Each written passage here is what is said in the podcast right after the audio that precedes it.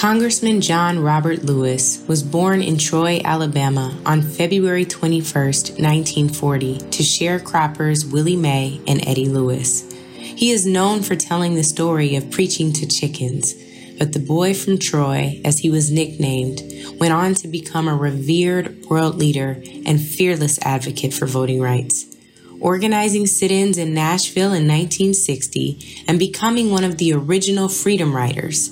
Mr. Lewis joined the movement for civil rights and never looked back. As the chairman of SNCC, he served as the youngest speaker at the March on Washington in 1963. In 1965, alongside Reverend Hosea Williams, Congressman Lewis led a march for voting rights across the Edmund Pettus Bridge in Selma, Alabama, where he endured violent attacks by state troopers and vigilantes. Mr. Lewis fell to the ground with a fractured skull, and 5 months later, President Lyndon B. Johnson signed the Voting Rights Act of 1965 into law. On the other side of that bridge, Mr. Lewis marched on into a life and career of activism and public service. He lost his first attempt at running for Congress in 1977, but was appointed the same year by President Jimmy Carter to the Director of Action, a federal agency for volunteerism. He then won a seat on the Atlanta City Council in 1981 and 5 years later ran for Congress and won. So much of the conversation about Congressman John Lewis has been about his activism, but he stood on so many legislative accomplishments, including sponsoring or co-sponsoring more than 1,100 bills. One of the most notable bills gave us the National Museum of African American History and Culture in 2003. He served as the subcommittee chair for oversight for the prestigious Ways and Means Committee, and after the retirement of Congressman John Conyers, became the dean of the Congressional Black Caucus. In 2019, he presided over the House floor as Congress passed H.R. 4. Since his passing, the bill was renamed the John R. Lewis Voting Rights Act, which was adopted by unanimous consent. Before being admitted to the hospital, Mr. Lewis stood in the heart of Black Lives Matter Plaza. He took his last breath on July 17, 2020, but his legacy lives on in all of us.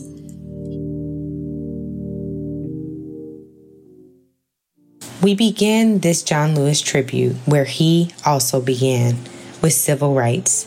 Joining me for this very important conversation are Vanita Gupta, President and CEO of the Leadership Conference on Civil and Human Rights, Derrick Johnson, President and CEO of the NAACP, Reverend Michael Pfleger, the Senior Pastor of the Faith Community of St. Sabina, Reverend Dr. William J. Barber II, President of Repairers of the Breach and co-chair of the Poor People's Campaign, and LaTosha Brown, co-founder and chief doer of Black Voters Matter.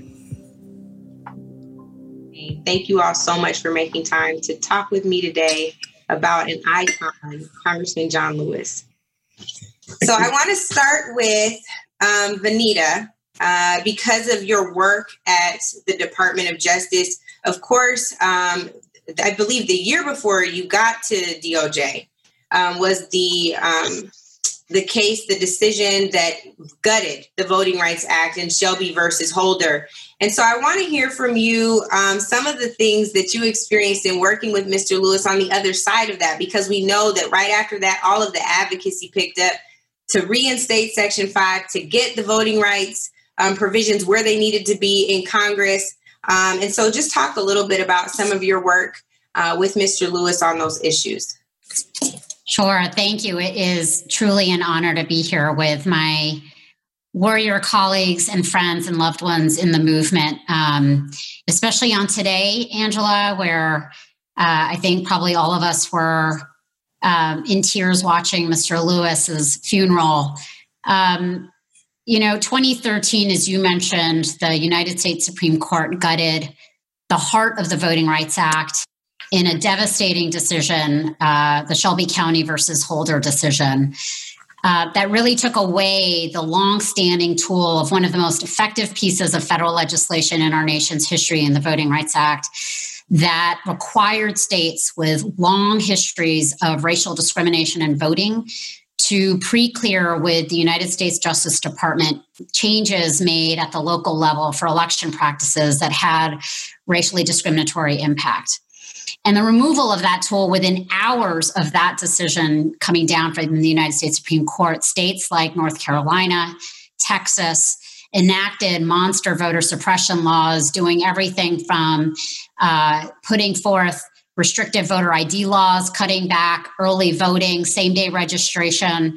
And it took years to litigate and to challenge. The Justice Department did, working with advocates and activists in all states, years for the federal courts in a place like North Carolina finally to say that the state legislators in North Carolina had enacted their monster voter suppression law with such surgical precision to disenfranchise African Americans.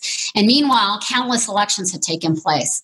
But Mr. Lewis's legacy was that in the face of this overwhelmingly bad decision for voting rights, he immediately went to action, which is always his way, would not allow despair to hold him back, and said, we need to do everything we can to restore it, and went to work with legislative partners in the Congressional Black Caucus to put forth a bill immediately to restore it. On every prior reauthorization of the Voting Rights Act, Angela, it had always been done under the watch of a Republican president and at least one House of Congress being Republican. The unfortunate thing is after this decision, there really has not been bipartisan support. But Mr. Lewis, year after year, would stand at the podium, introduce the law, and say, we're in it for the long haul. I've been there before. I almost lost my life fighting for this law in 1965, and we will persevere to this, and we've got to keep our eye on the prize, and we're not going to let go until the day that this bill becomes law. So in this moment, where we're seeing a lot of performative mourning by Senate Republicans who have obstructed day after day everything that he has stood for and fought for with his life, it is time not only for us to restore the Voting Rights Act and pass the Voting Rights Advancement Act, but to do everything else that we can to ensure open voting and go beyond it. As President Obama said today, it won't be enough to rest and return to the status quo. It is time for this country to unrig our democracy and to make our democracy work for all of us and go far beyond the restoration of the Voting Rights Act in this moment. It sure was. I was trying to get to this paper and was trying to not make too much noise and, of course, left it on mute. Classic Angela behavior. Derrick, I want to go to you. Speaking of President Obama's eulogy today, where we know that he talked not only about the John Lewis Voting Rights Act as it was changed to by unanimous consent on Monday in the House, but he talked about us taking it a step further and named some specific things that the legislature could immediately do to some of Vanita's points. What are some things that the NAACP is currently working on and will push the House and the Senate to do to ensure that we uphold his legacy by marching forward? Yeah, thank you for the question. I started this year with a singular focus on November. Elections have consequences, and as much as we can appreciate that statement in January, we're living the reality of it today, whether it's the health pandemic, that's a consequence of 2016's elections, whether we're talking about the George Floyd incident and the decades of structural racism. That's a result of decades of elections of putting in place policymakers who care little about Black folks, whether it is sitting in this moment trying to figure out how to navigate the ability to choose between one's health and the right to vote. All of those things as a result of elections.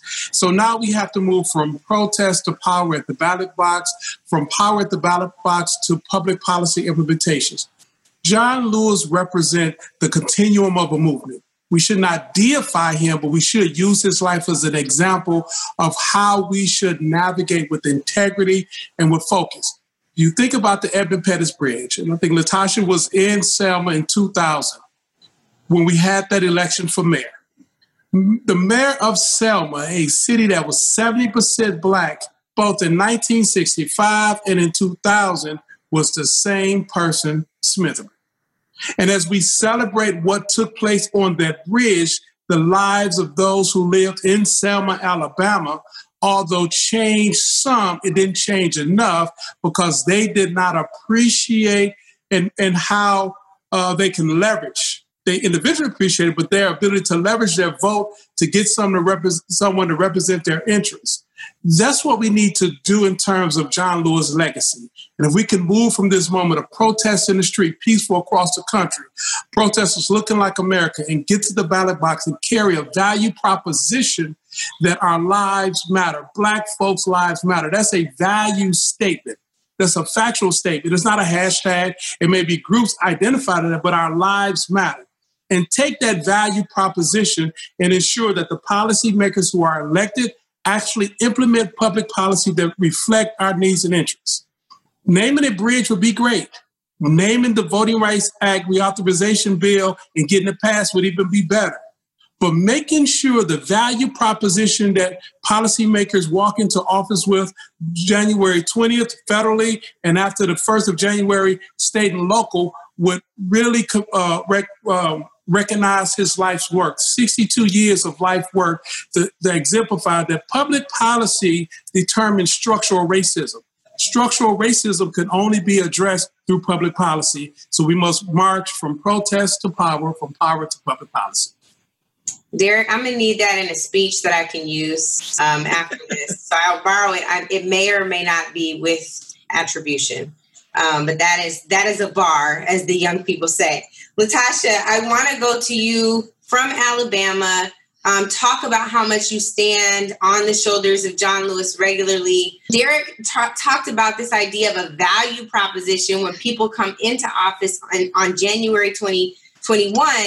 And the thing that I love about Black Voters Matter is you are never talking to us just about our responsibility stopping once we get to the polls and the fact that the elected officials' responsibility isn't just getting on the ballot. Talk to us about the important bridge to cross to ensure that it's not just the power of the vote, it is what else comes with that, to Derrick's point around public policy. You know, thank you for asking. One of the things that people used to say all the time, these phrases that I hate, is that if you don't vote, you don't count.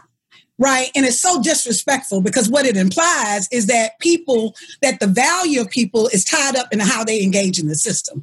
And ultimately, all human beings, all human lives counts. Right. It has value. To the extent we're talking about the election and voting, that's where people actually operating in their agency to make decisions about them. But there's two things I think related to that. One, Black voters have been seen as participants in a system. Right. We're not voting just to participate. This is about power. And we've got to be it never ends. It's not just even about is the policy piece that's power and then that's power with the policy. Because ultimately what we do know is Brown versus the Board of Education was 1954, most schools didn't get desegregated until 1970s. So when you have policy and don't have people power, it doesn't work. And so ultimately what has happened is half the population in this country, they don't even vote. And that's not by accident. That's part of how people have been turned off in the process. And some of them have been marginalized from participating.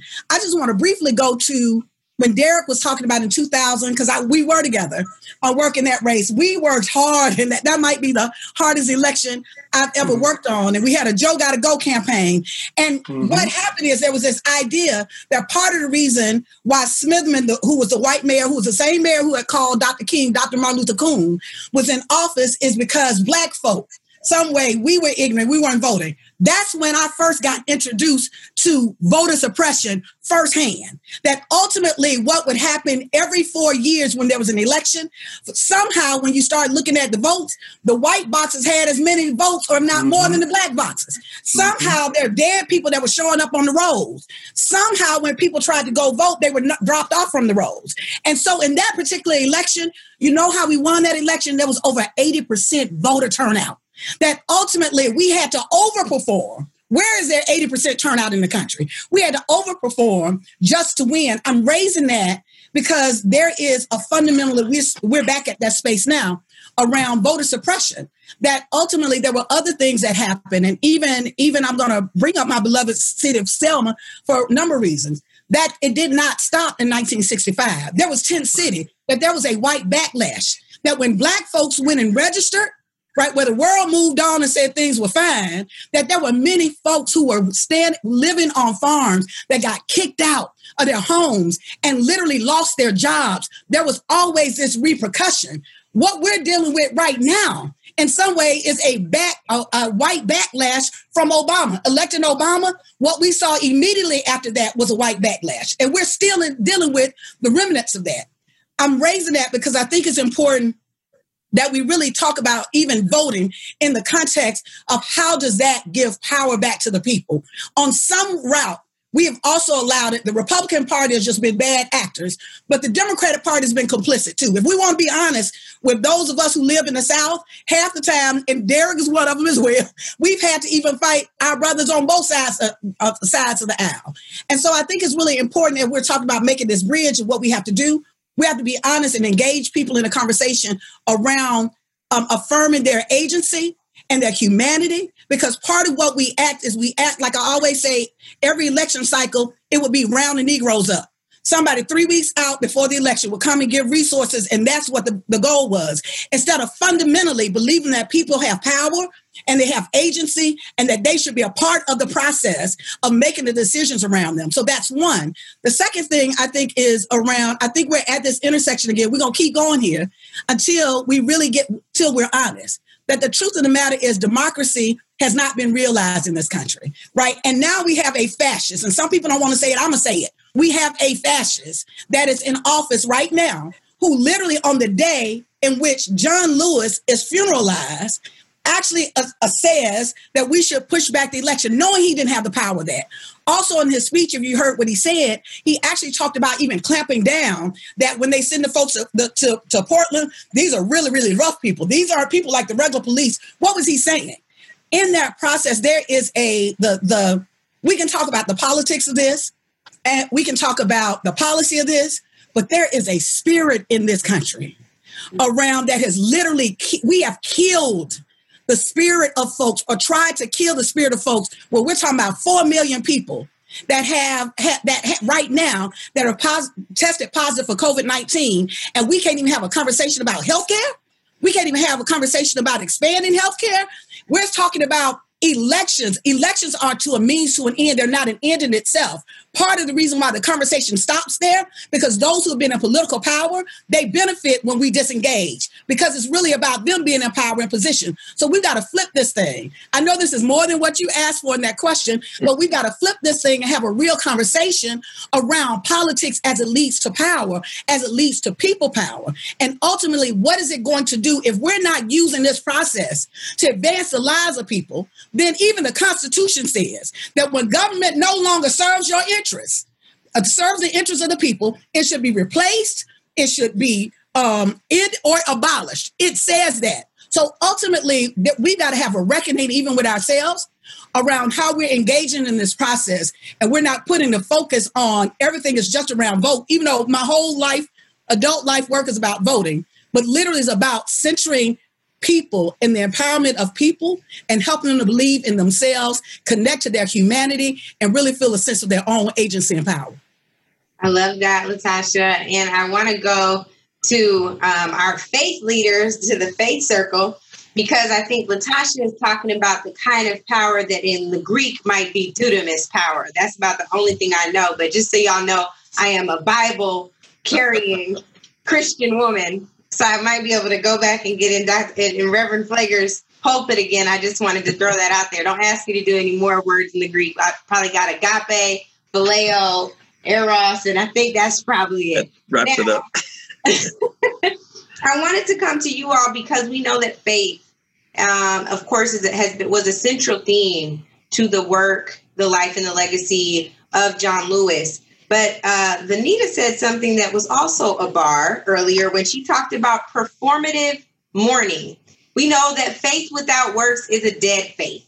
And so I would love to know what you all could say to the GOP, to the Senate leadership, to ensure that they at least catch up with where the Democrats should be, and then tell us how they should take a step further to really honor his legacy, Mr. Lewis's legacy, so it's not performative, but indeed their faith becomes workable and action-oriented. And I'll go to Father Pfleger or to Reverend Barber. I know both of y'all can preach that word. Go ahead, Reverend Barber. Go ahead, Reverend. Well, let me stand up a second and thank all of you for being on, and Angela, thank you for this. Oh, he had to stand up for this one. This is going to get serious, y'all. Let me make sure I dropped off where I can't see you. Oh, now I can see you. Oh, we can see you. First of all, I think faith requires some level of storytelling. And part of what happens is we don't tell the story right, and so we remember wrong. And if we remember wrong, we don't act right in the present. John Lewis was a man of the movement, not just an island unto himself. I listen to people when they say an icon, but if you talk to, I'm sure, Father Pfleger or my brothers and sisters in the Ethiopian church and in the Coptic church, icons are different than idols, because icons look back at you, but as you look in the eyes of the icon, you see yourself and what you ought to be doing. You don't just lift them up, and you don't separate the icon from their larger meaning and from their work. So let's for a moment remember, John Lewis was not down there on that bridge by John Lewis himself. He was invited to Selma. There had been a 30-year movement in Selma, the Dallas County Voters League. Let's remember that SNCC went in, and part of that was also James Bevel's Alabama Voting Project before we saw Bloody Sunday. Let us remember that there was a Catholic body in Selma, white people, who had been working for years with the Dallas County Voters League, that our movement has always been biracial. This is not new, what we're seeing today. We may be seeing more of it because of social media, but it's always been that way. Let's remember that the Selma to Montgomery first began as the result of death, the death of Jimmy Lee Jackson, who was killed like George Floyd by a cop. And then the death of James Reed that served a Unitarian white minister who actually ended up bringing in more people from around the country. We have to remember that. And then we need to remember that they began in a church. And when they got to Montgomery, they heard a sermon. But it was probably, I think in some ways, Dr. King's most, I Have a Dream. That was his most powerful close. And that's the one that most people listen to. But that 1965 sermon at the steps of the Alabama State House, where Dr. King laid out why there's always going to be such a fight over voting rights. And what he said was, the aristocracy in this country always sows division when poor black folk and poor white folk have the power to come together and vote for the beloved community. At the end of the Montgomery bus boycott, the Selma to Montgomery March, Dr. King, as a person of faith, laid out a vision of these two powerful bodies come together, same folk that had been used in the Civil War, that had been used down through history. He told the story of what happened in the 1800s, and during the Reconstruction, how this Jim Crowism, this racism, was sown deliberately to keep black and white poor people from forming unions. And he said, this is what this is all about. It is about us as black people, but it's also about power. And it's about the reality that some folk know that if black poor people and white poor people ever find themselves together in a unity, the South will not be the same. And if you change the South, you change the whole nation. So John Lewis knew, as a faith person, also three woes in the Bible. Isaiah 10, woe unto those who legislate evil and rob the poor of the right. He knew that you can legislate evil, And that's what we see happening today. We've seen it for a long time when people legislate evil that rob the poor of their right, not just rob anybody, but rob the poor of their right and make women and children their prey and make immigrants their prey. The second woe he knew was the woe that Jesus said, which is woe unto those who go through all kind of ceremony, but they leave undone the work of justice. So you open the Congress with prayer, but then right after P-R-A-Y, you P-R-E-Y on the people who need health care, the people who need living wages, the people who need voting rights. The third woe he knew was the one Jesus said, woe unto those who love the tombs of the prophets. That's what we've seen a lot today and the last few weeks, people who love the tombs of the prophets. They say all of these nice things about, like McConnell the other day, when he talked about John Lewis and how great he was, and he relegated all of his work to the past. This man has held up fixing the Voting Rights Act for 2,500 and almost 90 days. 2 days. But they love the tombs of the prophet because dead prophets don't bother you. What they don't want to see is us touch the body of the prophet and come alive. Because the Bible says in the Old Testament, whenever you touch the body of a dead prophet, if you're dead, you come back alive when you touch the body of a dead prophet. And you continue the work of that prophet and even move it further because you get a double portion of what that prophet had. So in this moment, as a matter of faith, when we talk about, for instance, the voting rights, it's not just political, it's also theological. I say this quickly because we only give the right to vote to people. We don't give the right to vote to pets, parakeets, and puppets, which means if I suppress your right to vote, I'm suppressing your imago Dei. I'm suppressing the image of God in you. When I suppress the right to vote, I'm actually engaging in a kind of idolatry to say that I'm more human and you're not human. So the right to vote is fundamental. The Jewish rabbis have taught me that the word for vote and the word for voice in Hebrew is the same word, kol.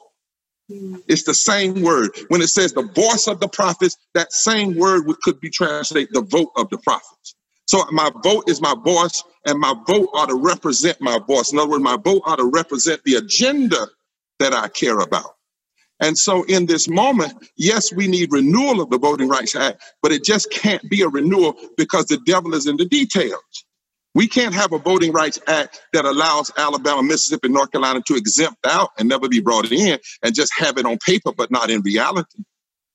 You know, I come from North Carolina, where we spent 4 years fighting the worst voter suppression bill since the Shelby decision. That phrase, surgical precision, came out of the case we won. I was president of North Carolina NAACP, leading Moral Monday, Caitlin and Pender Hare, and Forward Justice. We fought in the courts and won. People went to jail. Over 1,200 people went to jail, as well as we fought in the courts. But we also registered to vote because we knew that in the South, for instance, if you can get right now in the South, and back all over this country, last thing I'll say is poor and low wealth people represent 32% of the electorate. We have a study coming out soon that says if just 10 to 15 to 20% of poor and low wealth people could get together around an agenda of all races, creed, and color and vote, they could fundamentally change all of the major Senate races and the presidential elections in this country. So what we're saying, and I think John Lewis, if you go to his speech in 1963, he lifted up two things on the March on Washington, and I'll stop here. He said to Kennedy, this bill isn't good enough unless it protects the sharecropper who loses his land for trying to vote and the maid who works for $5 an hour in a household that makes $100,000. John Lewis was the only one that mentioned sharecroppers that day. He was the only one that mentioned maids. And he made it clear that they were there for voting and for jobs. So in the Poor People's Campaign, what we're saying is there are 5 issues you have to address simultaneously. And if you look theologically, you have to address them too. These 5 are systemic racism in all of its form, in manifestation toward Black people, brown people, indigenous people, systemic poverty, because there are 140 million poor people in this country. And before COVID, 140 million poor people in this country, 43% of the nation. Before COVID, 700 people were dying a day from poverty. So, we have to address ecological devastation and the denial of health care. We have to address the war economy. That's where the money is. That's where the money is for infrastructure. That's where the money is for healthcare. That's where the money is to give more money to protect the electorate. That's where the money is for living wages. If you just took one military contract, one, you could fund all 14 states that have denied healthcare in total for several years. And we have to address this false moral narrative of religious nationalism. And they have to be addressed together. And we have to bring that coalition that King and Lewis talked about at the end of the Selma to Montgomery March. We have to do that together. And when we do that, I would close and say this, and I know that's the third close, so this is the last one. It's in the book of Ezekiel 22, where the scriptures say, your politicians have become like wolves, devouring the people. But what is worse is your preachers tell them they are right and say to them things that God has not said. And then it says, God said, Ezekiel, I look for somebody to stand in the gap to protect the poor and the women and the immigrant. And I could not find anybody, so I'm going to destroy the nation. Then God takes a pause for 15 chapters. And in the 15th chapter, God says, the 37th chapter of Ezekiel, God says, Ezekiel, I'm going to try one more time to find somebody. But I don't want you to go look among the politicians. I don't even want you to go look among the clergy there. I want you to go in the valley of dry bones. All of the people that are broken and feel hopeless. And I want you just to preach to them. Don't worry about their power. I'll give them power. But in other words, God said the rejected will have to lead the revival. So any of us, I believe, that are not talking about the 140 million people that are poor in this country, 61% of all African-Americans are poor and low wealth. 30% of white folk are poor and low wealth. That's 26 million black folks, 66 million white folk. If we can bring black folk from Alabama together with white folk from the Appalachia and form that power, we don't even have to get 50% of them, just 20%. And have them engaged in an electorate together around an agenda that starts with the addressing of systemic racism. The valley of dry bones can rise up and shift this nation. That's what King and John Lewis were talking about at the end of the Selma to Montgomery March. And I believe theologically, if he's our icon, we must see that today. Wow. Father Pfleger, Reverend Barber handed you a fiery mic, so I all I can say is amen, Reverend. Father Pfleger, let me ask you this though, because I think this is important. Reverend Barber raised religious nationalism in his remarks, and I think that you, although you may look like them, they treat you like you're one of us. And you have been on the target. You've been a target of this, right? Like they've come in, bashed the work of the folks on the ground in Chicago, to which, you know, you are, of course, a part of that. We know that, yes, John Lewis is was a tremendous voting rights advocate, but he also protected Black lives. They've said that we don't care about Black Lives Mattering because look at what's happening in your own communities. You fight every day against these issues. Talk to us about religious nationalism and how it stands in the way of us walking on one accord, touching and agreeing to get to the beloved community that Reverend Barber also referenced. I would do that first, Angela. I wanted to mention the fact that something that Reverend Barber talked about was the tomb of the prophets. And as we took, I kind of chuckled today of this past week, all the comments, all these people that are making all these wonderful remarks about John Lewis. And I wanted to say, will you pick up his mantle? Will you put your body on the line as he did? Particularly people of faith. John Lewis's foundation was his faith. And he comes out of the civil rights movement, you know, rooted in the faith tradition, rooted in churches and scripture and prayer, and then marching orders. And the church and the faith community was so powerful in that. And the church community then moved to action. It wasn't about coming together to church. It was about coming to be empowered to go out and build the kingdom of God on earth. And in the last 20 to 30 years, tragically, what's happened is that the faith community has got spiritual laryngitis. The faith community has lost their identity. And how do you talk about a man and his great faith, but the faith that we see today represents and looks like nothing of what John Lewis's faith was. Sodom and Gomorrah weren't destroyed because they were so evil. They were destroyed because they couldn't find 10 righteous people to stand up for justice and for righteousness and for truth. And the church today, the faith community, how faith is defined today is not by mega impact. Dexter Avenue and Ebenezer were small churches. That's but right. Today it's mega church. And it's not about mega church, it's about mega impact. What are you doing to make a difference to build the kingdom of God? And church today, or faith today, has been defined as being safe, as being comfortable, as being part of the structure of evil in this world, and not the sacrificial element and the prophetic voice to which the John Lewises and the C.T. Vivians and the Jim Lawsons and all the rest came out of. So today, and then we have the audacity to call America a Christian country. You know, how dare we? Because what's the danger of that? We're now defining Christianity by what? An evil country. And an evil, toxic country that more masses of people are oppressed and injustice reigns and supremacy rules today. And we define that as Christianity. So people say, if this is what Christianity is, I want nothing to do with it. And so we've redefined, we've hijacked Christianity, we've hijacked Jesus, we've hijacked the Bible. We've made it all something that's very safe and that's very comfortable and, in fact, affirms and use it like it's been done in the evangelical church to affirm evil and to theologize evil and to say it's all right. And so if we want to talk about the honesty of John Lewis, then let's talk about the faith that is radical, the faith that turns over tables, the faith that talks about leveling mountains and filling in valleys and straightening up what's crooked. And let's talk about the faith of being light that shatters darkness.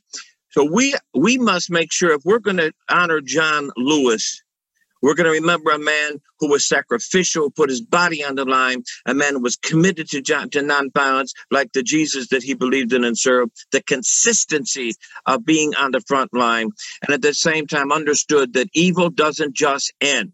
It must be resisted. It must be fought. It must be dismantled. But today, faith has been defined by a country and by a false imposter religious folk who have made it to be something other than what the John Lewis faith and the Jim Lawson and the C.T. Vivian and the Martin King faith defined for us. And shame on us. Shame on us for allowing that to take place in America and hijack the Bible and hijack Jesus and make it something. So today, when all these wonderful people are saying all these things about John Lewis and, oh, he was a great man of faith, how dare you? How dare you talk about him as being this, and yet that's something that you have hijacked and redefined. I mean, I watched that. Remember when Muhammad Ali died, all these great athletes talk about he was their hero, he was their mentor. Well, why don't you have the faith and the courage to do what he did? So I think we have to be very careful when we're talking about faith in John Lewis. Let's talk about the real faith. And let's talk about the that was founded in him, that was rooted in him, that moved him to the action. He did what he did because of the faith that was the core of who he was. And today, faith doesn't move us. Faith distance us from action. Distance us. Faith is something that we do on the side so that racists and supremacists and bigoted people can go in churches and synagogues and mosques every weekend and feel comfortable in those holy places, being racist and bigoted and oppressors in this country. We have to grab hold of the faith that these giants were rooted in and now teach that faith. If we're really going to be true to and honor him, then live the faith that he taught us. Thank you so much, Father Pfleger. I'm going to start with you, and we got to be quick. I know I have to let all of you go, but I want each of you to just offer up one thing we can do immediately. I hate having conversations without specific action. So one thing that each of us can do as a people, as a nation, to honor Mr. Lewis's legacy today and always with our actions. So one thing you think we can do, Father Pfleger, I'm going to start with you. One thing I think we've got to do is decide that evil is not going to just go away and change is not going to just happen. What are you going to fight for? What are you going to pick? John Lewis said after Dr. King and after Bobby Kennedy got killed, he felt he was pushed to do something. What are we feeling? Well, every person feeling pushed to do so. What are you going to do to make a difference?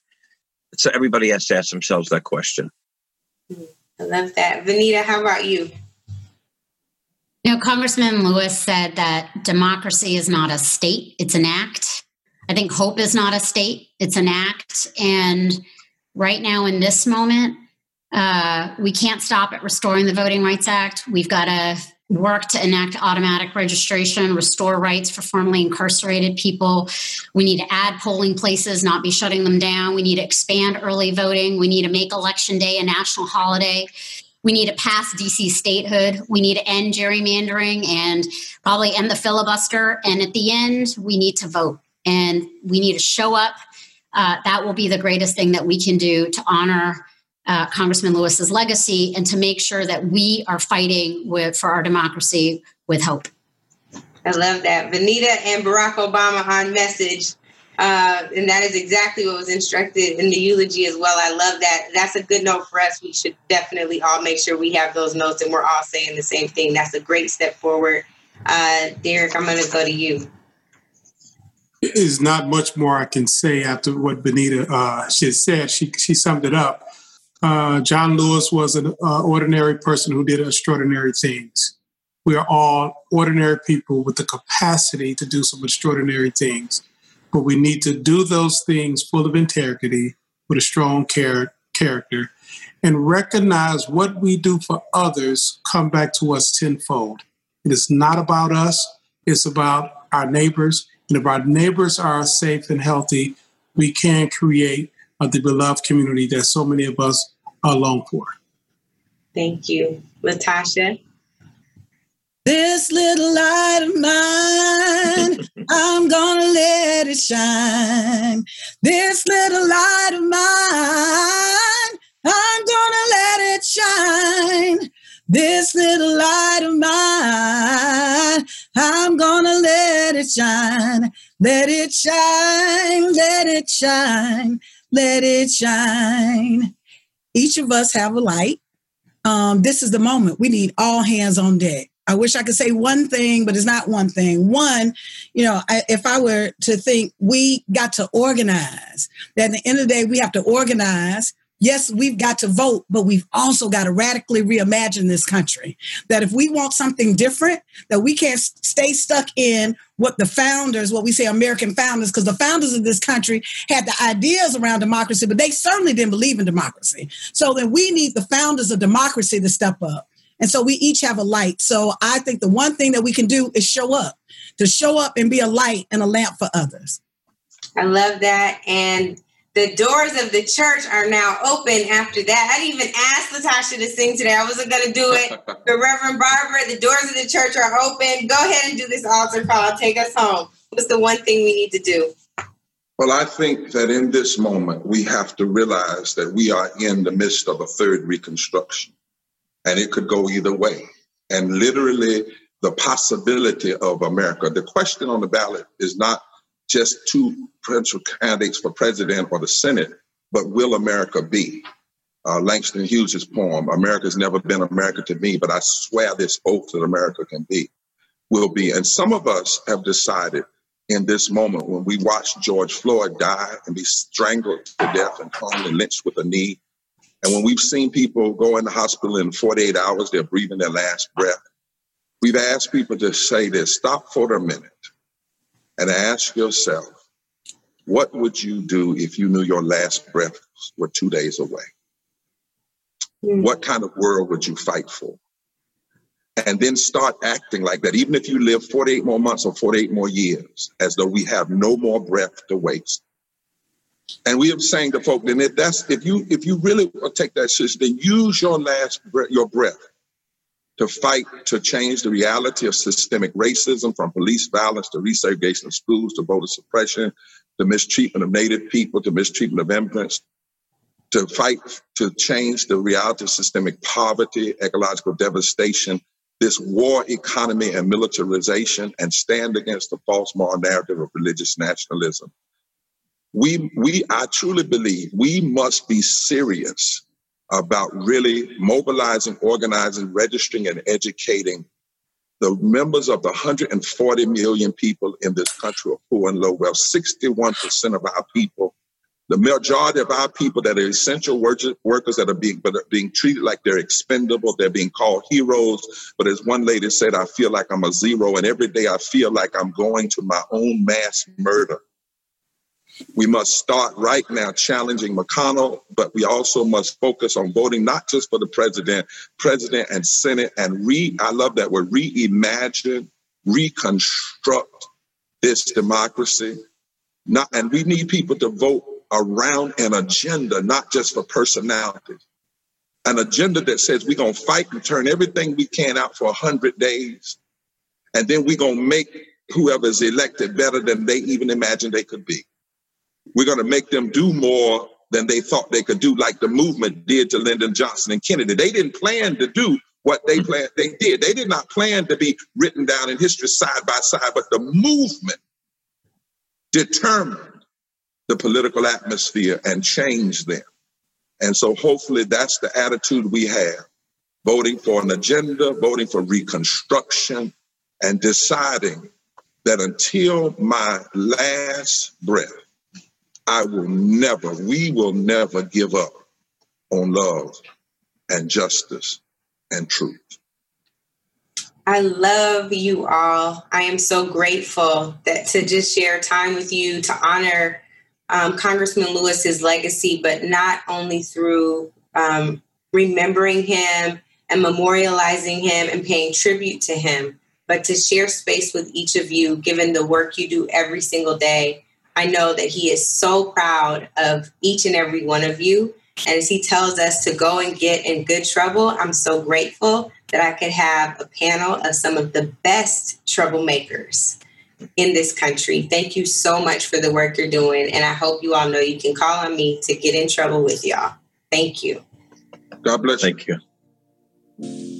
George Wallace may be gone, but we can witness our federal government sending agents to use tear gas and batons against peaceful demonstrators.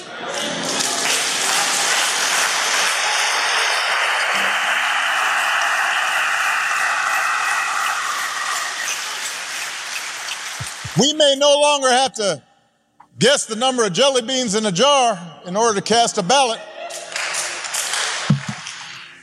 But even as we sit here, there are those in power who are doing their darndest to discourage people from voting by closing polling locations and targeting minorities and students with restrictive ID laws, and attacking our voting rights with surgical precision, even undermining the Postal Service in the run-up to an election that's going to be dependent on mail-in ballots, so people don't get sick.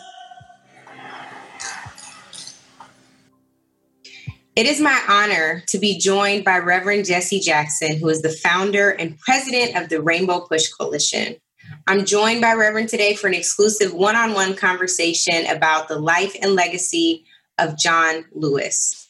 It's so important for me to sit down with you, Reverend, because you witnessed Congressman Lewis firsthand, his evolution from the boy from Troy who used to preach to chickens to a public servant as soon as he walked across the Edmund Pettus Bridge. And so I really want to talk to you about that. First of all, because you're one of my heroes. I grew up with a Reverend Jesse Jackson picture on my mantle because, as you know, my dad, Eddie Rye, worked on campaigns in 84 and 88. So you are a legend to me. So I'm so grateful to be with you today. Thank you. So can you talk to us first about your friend, John Lewis? And first, let me say, I'm sad. We met in the spring and summer of 1960. And he left in the spring and summer of 60 years of being together. That's a long time. Yeah. I met his wife, Lillian, before he met Lillian. They got married. We became friends, Jack and Lillian and John and I. So we've been together for a long time. I think what's missing about the analysis of John had the courage of his convictions and all of that. But it's important to put what he did in the context. You don't separate Mandela and Tambo from ANC. Yeah. You don't separate John from the legal foundation. From 1911 to 1954, we faced 4,000 lynchings. A handful of black lawyers had to go into small towns and not so small towns, and under great danger, great duress. So let's get the legal foundation straight. I think that those legal heroes, Howard, not Harvard, must be put in place. But even when the law changed, the culture didn't change. It took 9 years of bus rides and fire buses and sit-ins and marches, demonstrations. John emerged heading SNCC. Yeah. But SNCC joined the mainstream of the. SNCC did not do a generational thing like we young, y'all old. SNCC joined the movement, the legal foundation movement. And so by 60. Can I ask you about that really quick? So I hear you saying that John Lewis joined the movement that was already existing. He did not make it a generational divide conversation. Were you there when Dr. King got the letter from John Lewis asking to be a part of the movement? The day Dr. King and John Lewis spoke in Washington, from Florida to Texas, to Maryland, we could use a single public toilet. My high school senior class could take trips along state capitol. We could advise from Howard Johnson, we could say how they end. Black and brown soldiers sat behind Nazi killed up at American military bases that day. We had to break that barrier. So we got that was a huge breakthrough for public dignity in 64. Then there was a big conversation at the Democratic Convention in 64, where Randall Hammer and them, Mississippi Free Democrat Party, they want liberation. A lot of tension around that convention. Then in 65, Mr. Megan Boynton came and asked Dr. King to come to head of the Dallas County Voters League, and he came and blah, blah, blah, his history. John was representing SNCC that day on the march, and Jose was representing SCLC.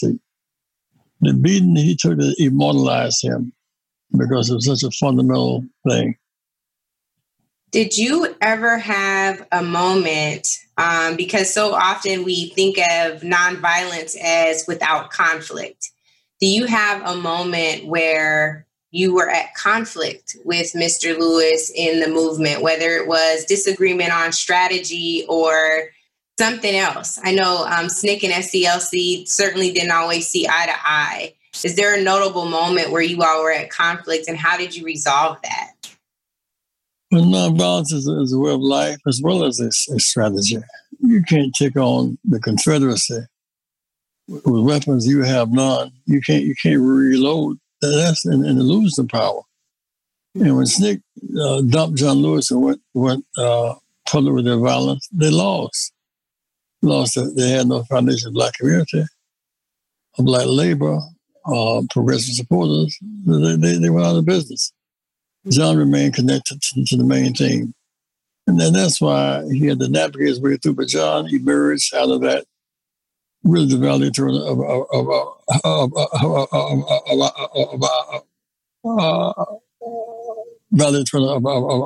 our class. Valedictorian of your class. What do you say to young people who saw John Lewis, as you talked about, become the youngest speaker at the March on Washington, who are encouraged by his visibility, but also at the more radical side of his strategy? What do you say to young folks who are in the streets right now, Reverend? This is a time of tremendous change. I know in my lifetime, I didn't expect for people to agree with the affirmation that Black Lives Matter, but we're here now with, I think, the highest approval rating ever with 67% of Black Lives Matter. What do you think? Nonviolence is radical. When you go nonviolent and massive with discipline and coalition, and even if we go violent, they have AK-47. They manufacture nonviolence confuses them. Mm-hmm. So, a combination of nonviolent direct action that's massive and discipline and voting and coalition, that's a winner. That's why, through all of the Trump stuff, 60 blacks in the Congress, and they got voted in. 40 Latinos in the Congress, 2 Native Americans in the Congress. The power of that vote. And now the power of coalition vote. Many whites used to march for freedom but not for equality. What is the one of the greatest lessons you learned from John Lewis, the activist, and the John Lewis, the legislator? Or one lesson that you think we should all learn from him? Find out what you do to outlast, where purpose is bigger than person. For example, this generation, purpose is bigger than person. If today, if Black Lives Matter fight for the constitutional right to vote, really we only have the state's right to vote. You have 50 different elections, separate and unequal. We should have the constitutional right. We have the constitutional right to bear arms, speak, but not to vote. That's a big issue. Kentucky today, for example, where you got Ron Paul is holding up, making lynching a federal crime.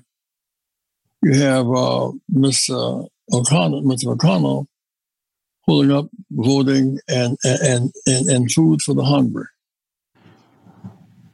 Reverend, you said that Black Lives Matter should put efforts in the constitutional right to vote, but you also just brought up Kentucky. And we know that Breonna Taylor was shot and killed in her home where she slept in Kentucky. Shouldn't some of their efforts just be about that kind of justice and equality where law enforcement is held to account for taking someone's life just like we are? Well, let me put it this way, Angela. Police patrol, politics control. So if we, in fact, patrol the police forces, then those who shot her must, in fact, be arrested. They have not been arrested. I went to Minnesota, and the guy who killed George Floyd, that was the prosecutor. He said, we can't lock him up. Keith Ellison got the case. He locked up the next day, all 4 of them. The vote, and coalition vote, after Minnesota, about 3% black. Same is true with Paul Howard in Atlanta. He killed a guy in the back. Police revolt. But he is now facing murder as an indictment. That's the power of that vote. Yeah. So I would say the young people who march, they keep marching. March for that. For example, what does Wall Street mean to what does Black Lives Matter mean to Wall Street, to access to capital? What does it mean to all the industry? What does it mean to NASCAR? What does it mean to all the motion picture? What does it mean to Silicon Valley? Let's apply the principle of the principles of Black Lives Matter across, but don't limit with police. Mandela didn't go to jail 27 years for better police. In the apartheid system, you can hire and fire police and alter their behavior. Yeah. And to me, the beauty of Ellison in Minnesota, the guy who killed George Floyd, $1 million bond. The guy who killed a brother in Atlanta and died in 3 days. Mm-hmm. So if you think about Black Lives Matter, where they come from. Remember when Trayvon Martin was killed and Diallo was killed in New York and all that. And the killers walk away free. So I say, with Michael Brown on the ground in person, don't Black Lives Matter?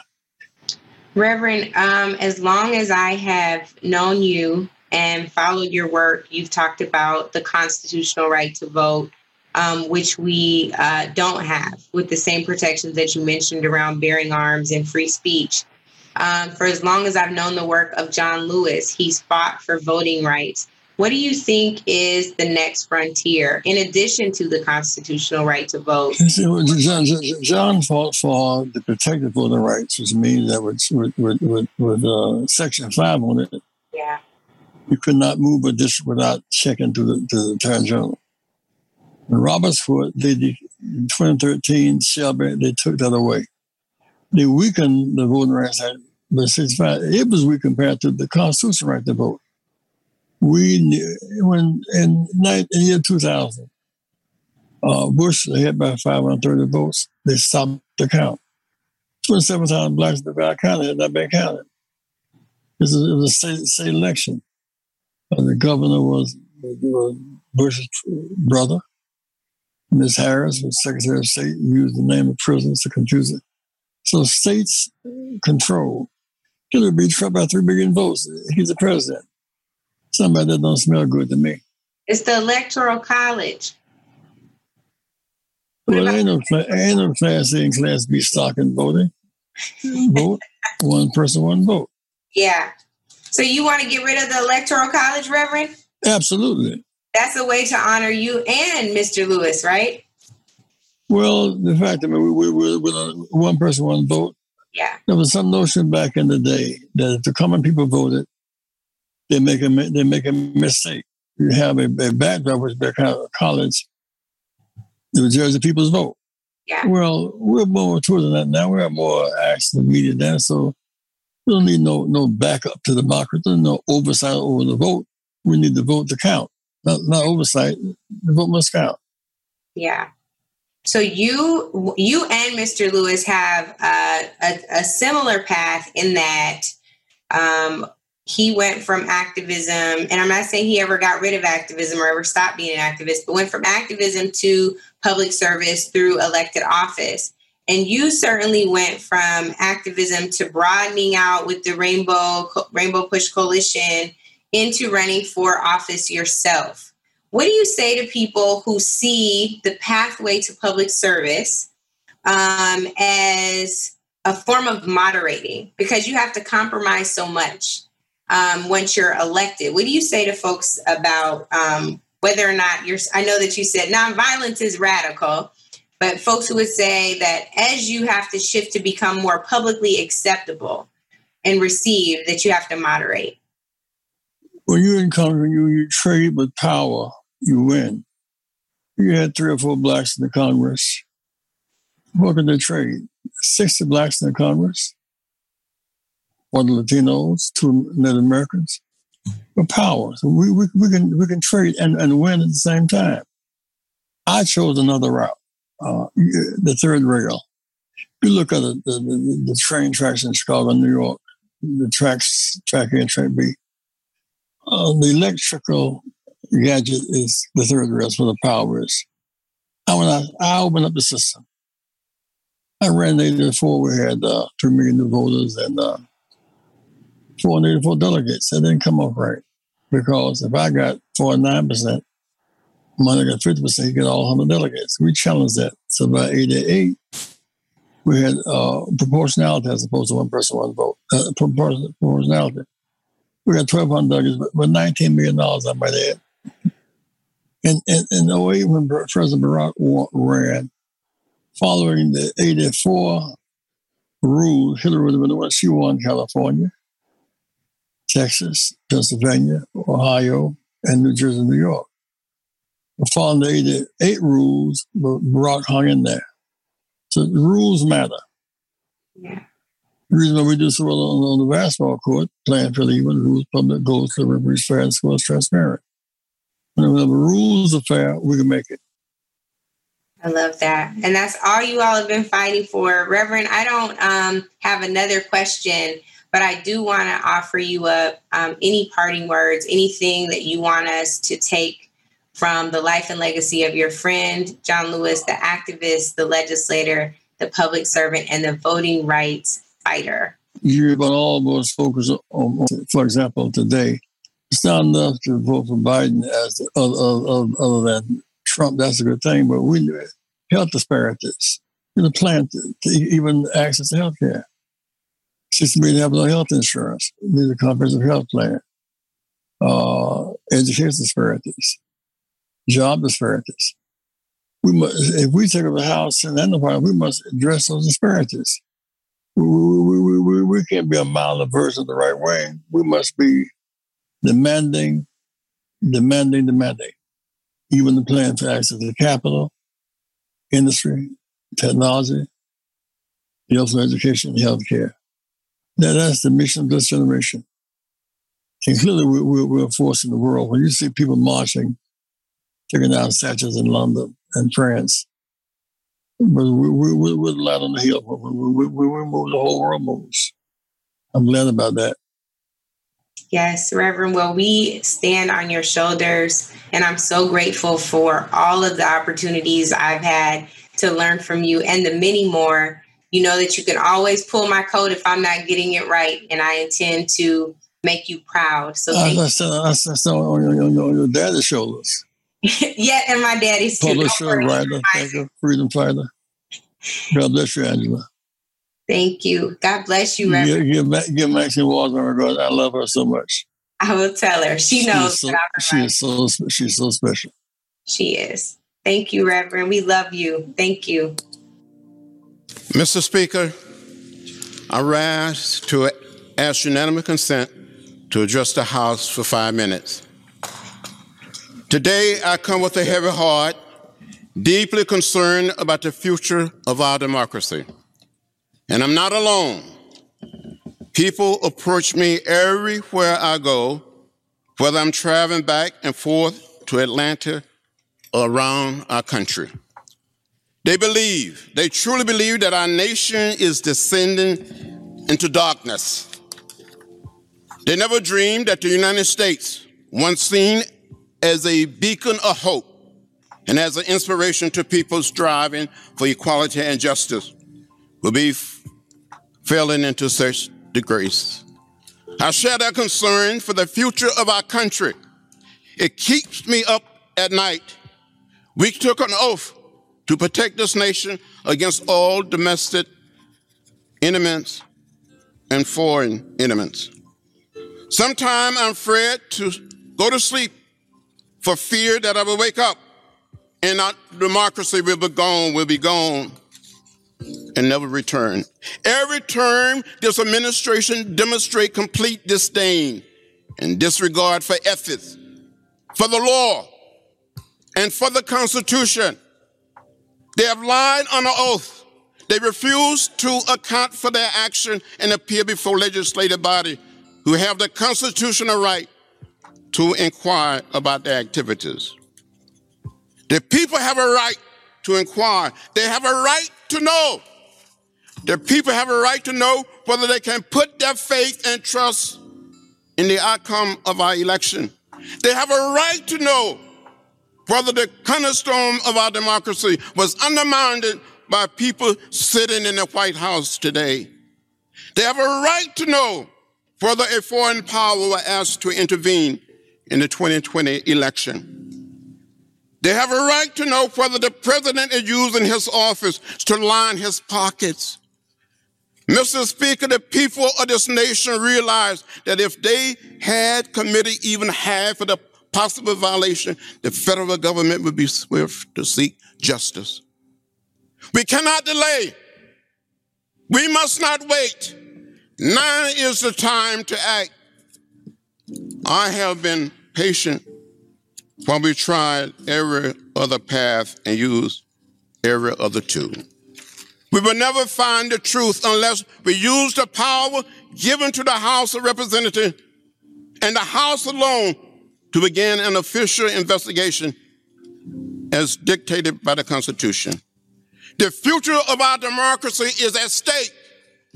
There come a time when you have to be moved by the spirit of history to take action to protect and preserve the integrity of our nation. I truly believe, the time to begin impeachment proceedings against this president has come.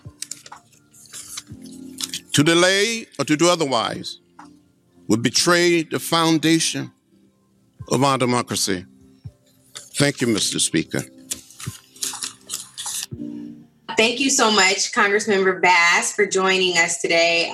You are the chair of the Congressional Black Caucus, which has earned the moniker the conscience of the Congress. But I found out recently that that was also shared with Congressman Lewis. Tell me why and how Congressman Lewis has ensured that the CBC could continue to carry that moniker on. Well, you know, today was such a incredible day to watch him go home, to watch him be laid to rest.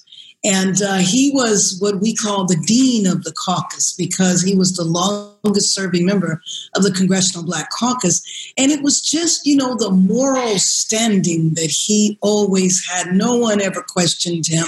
And in 435 members of the House, 100 members of the Senate, Democrats and Republicans, bar none, there was no one who was as respected as Mr. Lewis. He often said to me, "Karen, would you please call me John?"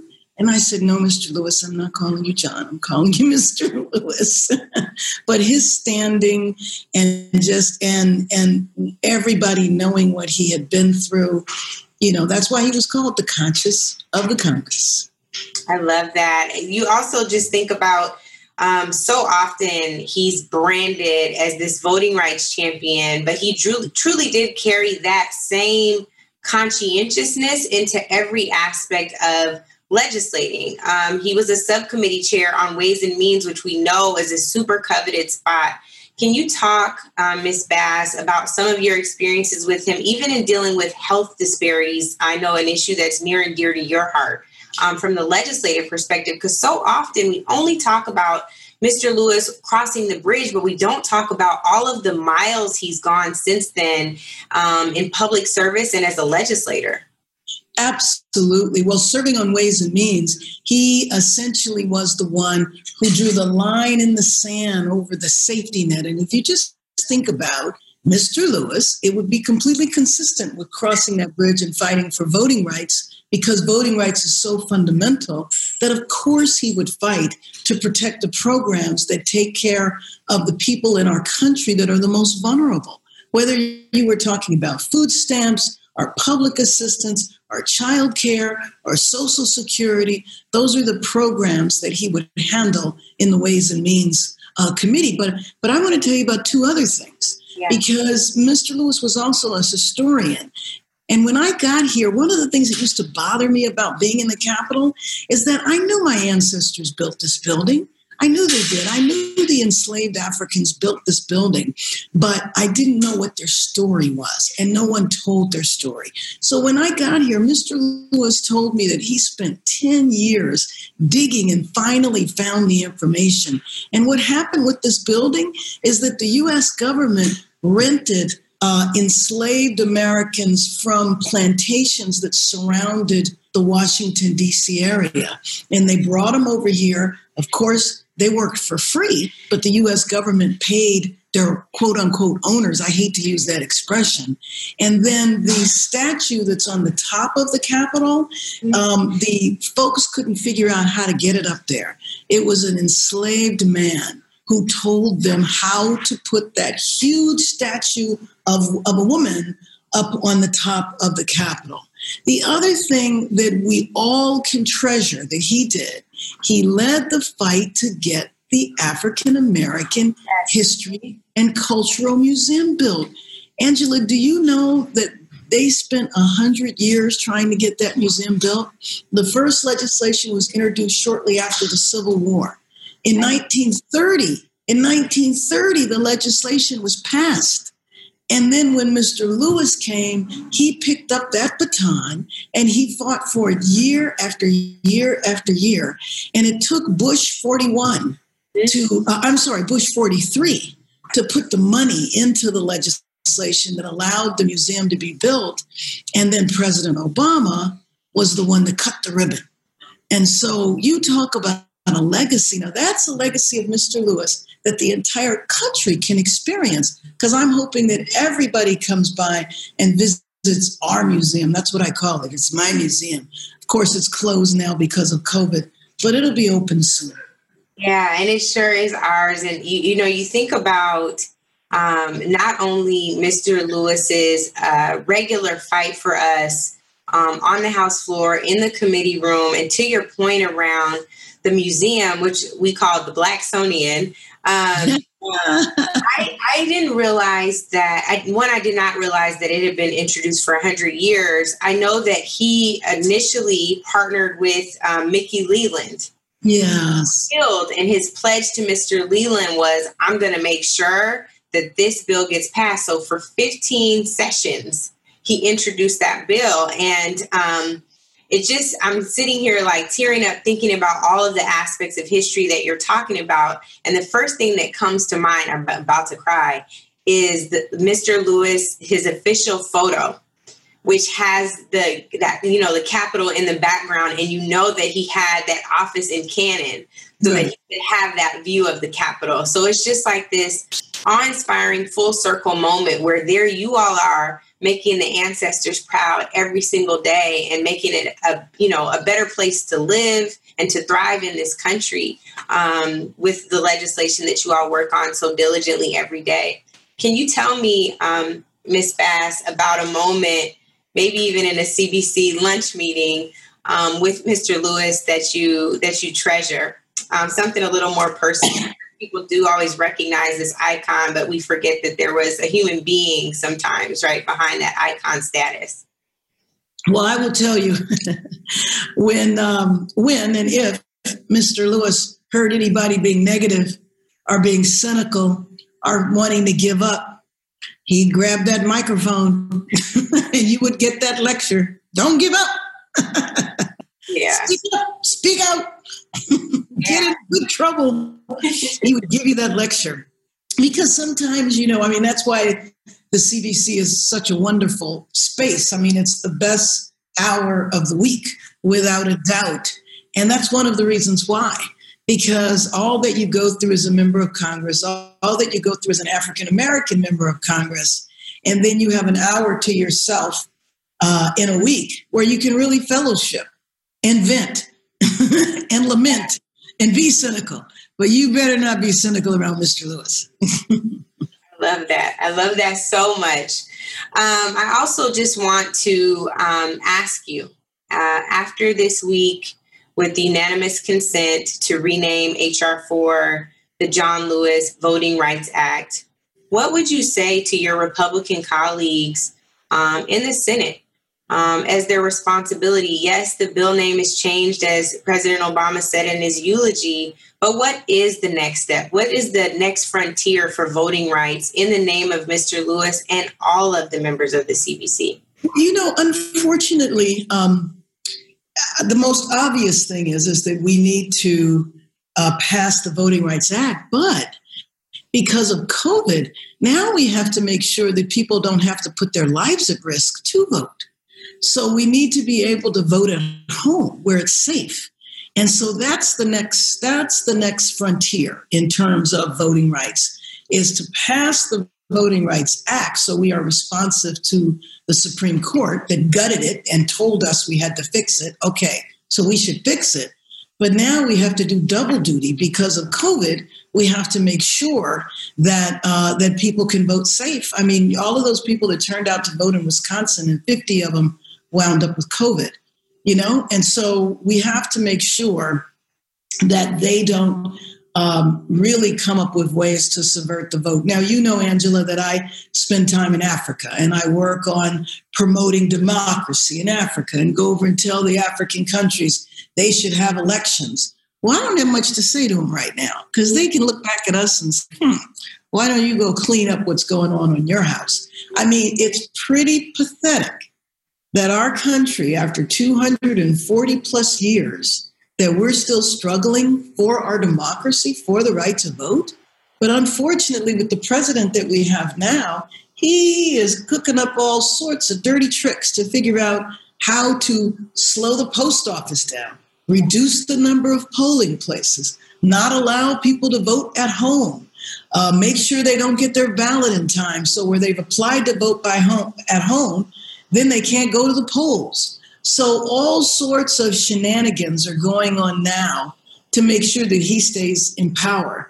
And so in John Lewis's name, And in the name of the 154,000 people that died because of COVID, and you and I know that a large percentage of those are African American, we need to register 5 people for every person that passed away because of COVID. Even Herman Cain, Republican, who went to a rally that Trump planned, didn't have his mask on, died today. I posted your picture of you talking to Louis Gohmert to put his mask on in committee. I love the power stance in that picture, but also I love that you're being the healthcare professional you are. And speaking of past lives that I think is not too distant, you are an activist yourself, yes. An organizer yourself. And just like Mr. Lewis, before you got to Congress, or before that, the California State Assembly, where you were the first Black woman speaker, you were on the streets with a lot of the young folks who are out here right now protesting to see justice really happen, to see equity and equality really happen in this country. One of the last things we know Mr. Lewis did in Washington, D.C., Congressmember Bass, is to go and stand in the center of Black Lives Matter Plaza right in front of the White House, which is just poetic justice. Right.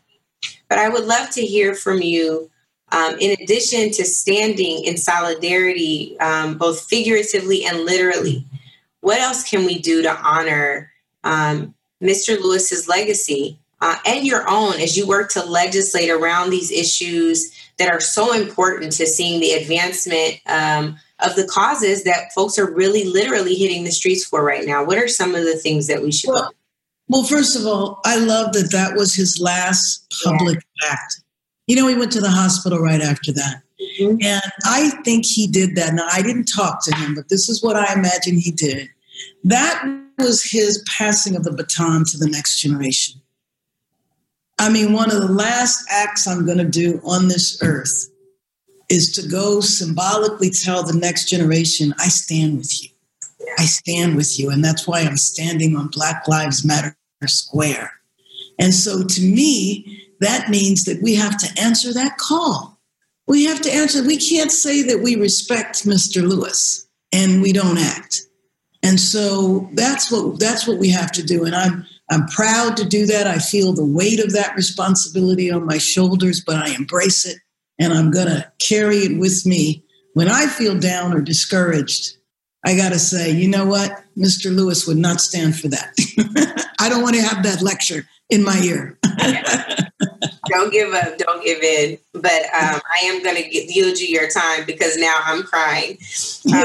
And I'm so thankful for you and how you fight for us every single day when we know it and when we don't see it. I'm just so, so grateful for your friendship, for your mentorship, and because I know you're carrying the legacy of Mr. Lewis with you. I'm so grateful that you could make time today, Ms. Bass. Absolutely. Absolutely. Thank you. Love you. This was good. I really am I'm like, I don't even have tissue over here. But that's so true. That is exactly what he was doing.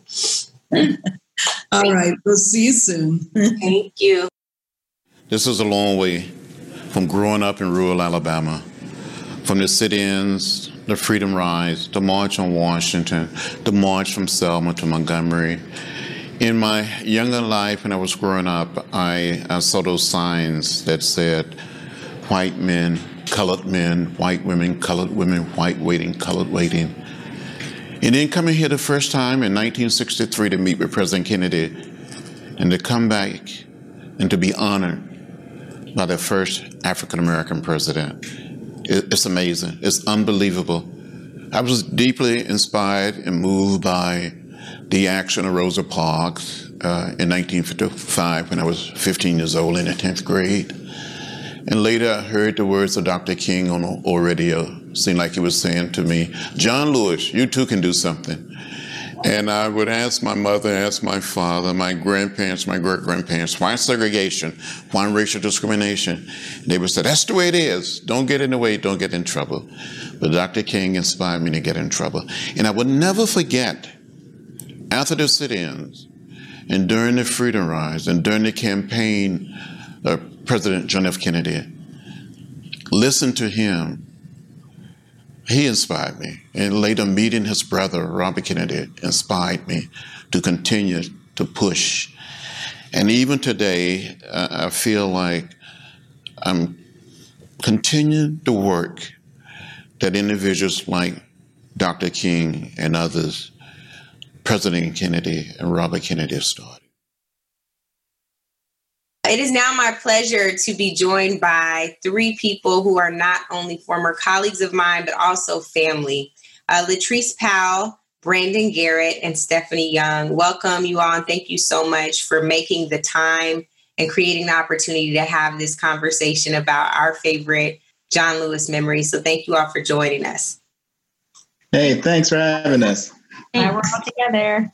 Yes, absolutely. So I wanted to just take a step back. You know, for the last several days, people have been celebrating John Lewis's life, commemorating him, and so much of the coverage has been focused on who he was as he walked across the Edmund Pettus Bridge, but very little attention has been paid to who John Lewis was as a legislator and in the halls of Congress.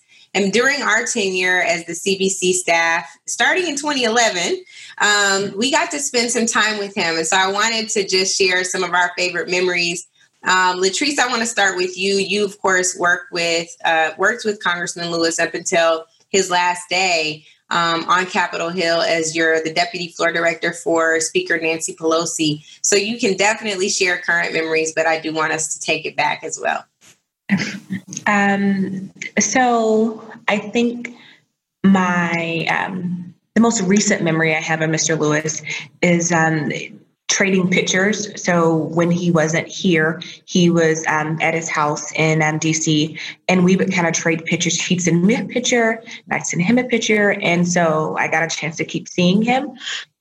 And we just kind of talk about like what flowers I was going to plant or what he was planting in his garden. And so that's like the most recent memory. I think one of my most fondest memories of Mr. Lewis is when we went to Ghana. I was on a Codel with Mr. Lewis and Speaker Pelosi and some other members of the Congressional Black Caucus. And it was mind-blowing to see the continent of Africa for the first time with Mr. Lewis. I mean, there were people, once they found out he was there, they were following us around and chanting his name. And he had been there several times, and he was just so calm, cool, and collected.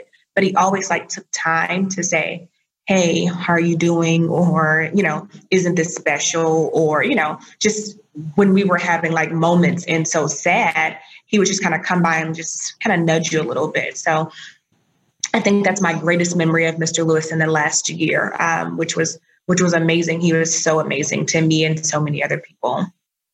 Thanks, Therese. Steph, your role for us at the time, there's a little bit of feedback, but your role for us at the time of being with the CBC was communications director. And I still say all the time, you're our internal communications strategist. And so just for a moment, if you could give us the vision of who he was, communicating who he was as a legislator and someone who we got to walk past and almost rub shoulders with really in the halls of Congress. Talk to us a little bit about the story they're not really telling on air right now.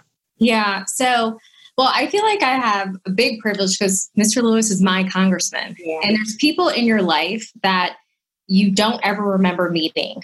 They're just there. And that was Mr. Lewis. He was at our church all the time, the church that my father pastored in Atlanta, Big Bethel AME Church on Auburn Avenue.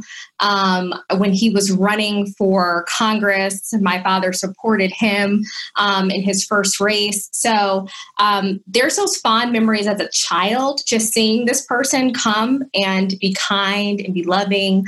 But to see him as an adult and walk the halls of Congress and walk really, beside him at times, the CBC Jobs Initiative that we did, which was an amazing undertaking that I can't believe that we did all together. And it worked out.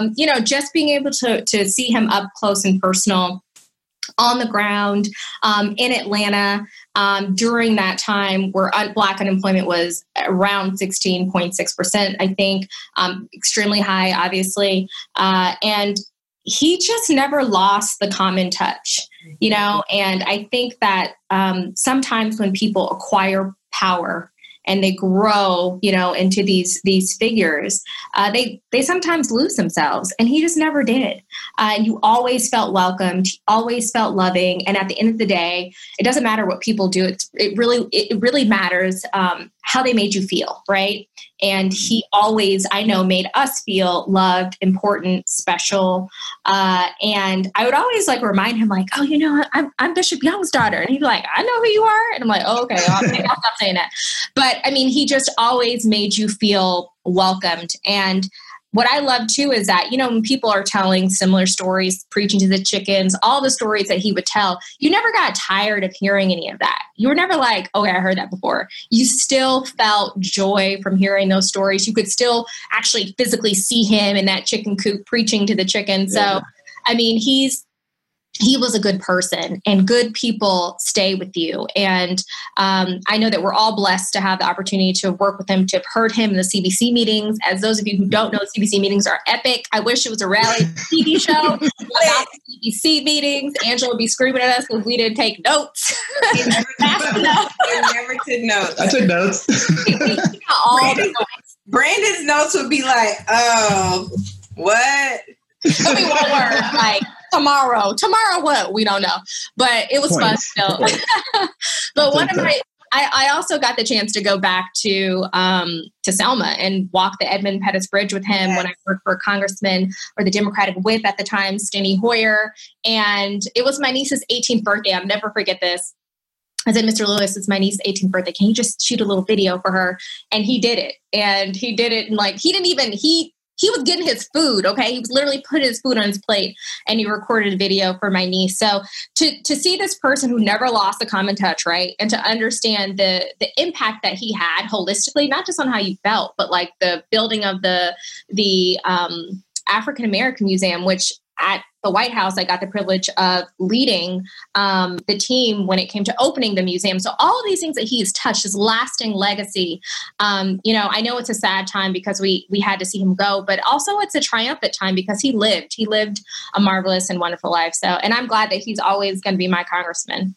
So yeah, I love that. Yeah. Brandon, Steph brought up the For the People Jobs Initiative, which was a 5-city tour, and Atlanta was one of those cities. Of course, we worked with Congressman Lewis and Congressman Johnson in pulling off that jobs tour. I want to start with you with any special memories from the jobs tour with Mr. Lewis. Not all the memories, just Mr. Lewis specifically. And I want Latrice and Steph to chime in there too. You know, I got some as well, but I want you to. I think what I learned on the jobs tour is that Mr. Lewis is a much better person than I am. As frustrated as we were, and as like it was really hot in Atlanta. We started we did this 5-city jobs tour. As Stephanie mentioned, unemployment, Black unemployment was 16.6. Unemployment in general was like at least 10.1, something like that. And so we came with this idea to do a jobs tour, and we got to go to Atlanta, Georgia, and we got to see Mr. Lewis in his element with the people that he represents and serves. And so we had this crazy line. I mean, obviously unemployment was at its highest. And so Mr. Lewis saw that everyone was in need, and he actually took it upon himself to go outside and speak to everybody and calm them down and tell them that their opportunity is right in the door. He would bring water. He would just sit there and just be present with people. And that is something that I think a lot of us forget. Like, I always forget. I know that there's an end goal and I have to get that done. So I'm just like, no, we have to get this done. We have to get these people in. I'm in a rush for no reason. And Mr. Lewis is like, let's just calm down and let's help the people. We're here doing this jobs tour for the people. And he was a constant reminder of servant leadership. Mm-hmm. And he is always at first a servant to the communities he served, whether it be in Troy or whether it be in Atlanta, whether it be in Washington, D.C. And so from the jobs tour, that is my favorite memory of the tour overall. And that's one of my favorite memories of Mr. Lewis. Brandon, I have to agree with you. I remember when he was like, you know, the cars are backed up to the freeway. Right. Yeah. In that moment, he was like, and the people are hot. They need water. So he's like, running out the door. We're like, wait, we can do it. He's like, no, I'm rolling up his sleeves and getting ready to do it. But I have to be honest with you, that was a favorite memory, but I had mostly only known Michael. I knew some of the personal office staff at that time. Micheline was still there. But other than that, I hadn't gotten to know until we went into communities, the personal office staff in districts for most of these members. Right. And what I remember, I don't know if you guys remember this, we went to dinner with the district office staff the night before the Jobs Initiative job tour.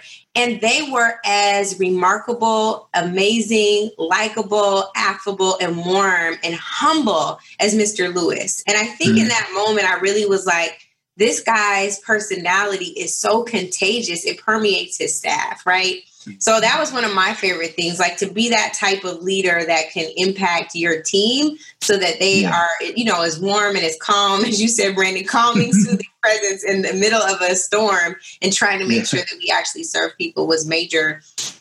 Latrice and Steph and Brandon, too, when we got back from the jobs tour in the 5 cities, of course, we had the jobs, what do we call that bill, Brandon? The CBC jobs. It was the CBC jobs plan. It wasn't a bill. We just compared our bill. We said the Republican no jobs bill, Obama's. We had a bill. Legislation. We did have a bill. We had a bill, Brandon. But the plan first, then the bill. Oh, but the point was, jobs bill. Yeah, yes. 40 people jobs, though. yes. So the first recommendation, y'all, welcome to the CBC family. This is what we do. But first the recommendations, and I think the dope part is even after the tour, Mr. Lewis and his office were intimately engaged with the recommendations and legislating around that. What we haven't talked about as much, and Therese, I think, and for you, Steph, currently works with When We All Vote and is a key part of that organization. But in addition to that, we know Mr. Lewis is known for voting rights. He didn't stop with walking across that bridge, though. He legislated. Therese, you got to witness something so profound on the House floor in 2019, when H.R. 4 made it to the floor. Can you talk to us about what you saw with Mr. Lewis being able to chair with the passage of that bill? So I think that whenever anyone gets in the chair to chair, there are only been maybe 11,000 people who've been members of Congress and even fewer people who've actually got a chance to chair or preside as Speaker Pro Tem. So we had Mr. Lewis come in and he was just like, oh, I haven't done this in such a long time. And I'm so nervous. And I'm just like, in my mind, I'm thinking, how can you be nervous about anything? And he was just like, oh, I want to make sure that I get it right. And so he talked. So we are in this room and we're talking, and then he's talking to the parliamentarian, and then it's time for him to go up. And now he had just told me he was nervous. And I mean, the moment his foot hit the rostrum, I guess the nerves were gone and he was perfect. He had his own flair. He had his own style. And most importantly, he just made everyone feel like it was a heavy moment, but it was also a joyous moment. So we were all just like, oh my God. So people were like looking around saying, it's Mr. Lewis, he's in the chair, because he had not gotten in the chair since we took the House back. And so they were like, oh, there he goes. And so everyone was just like so quiet. And he didn't have to like work extra hard to like bring attention back to the chair. They were all just so caught up in the moment. And I think for me, I never thought that I would get to see something like that, right? There's so many other moments that have happened on the floor and you're just like, oh, that's cool. Or, oh, that's great. But then I felt like that was history. So it was fantastic to see him there. And he knew he did a good thing that day. And it was great. It was awesome to be there. I love that too, because oh, I'm sorry.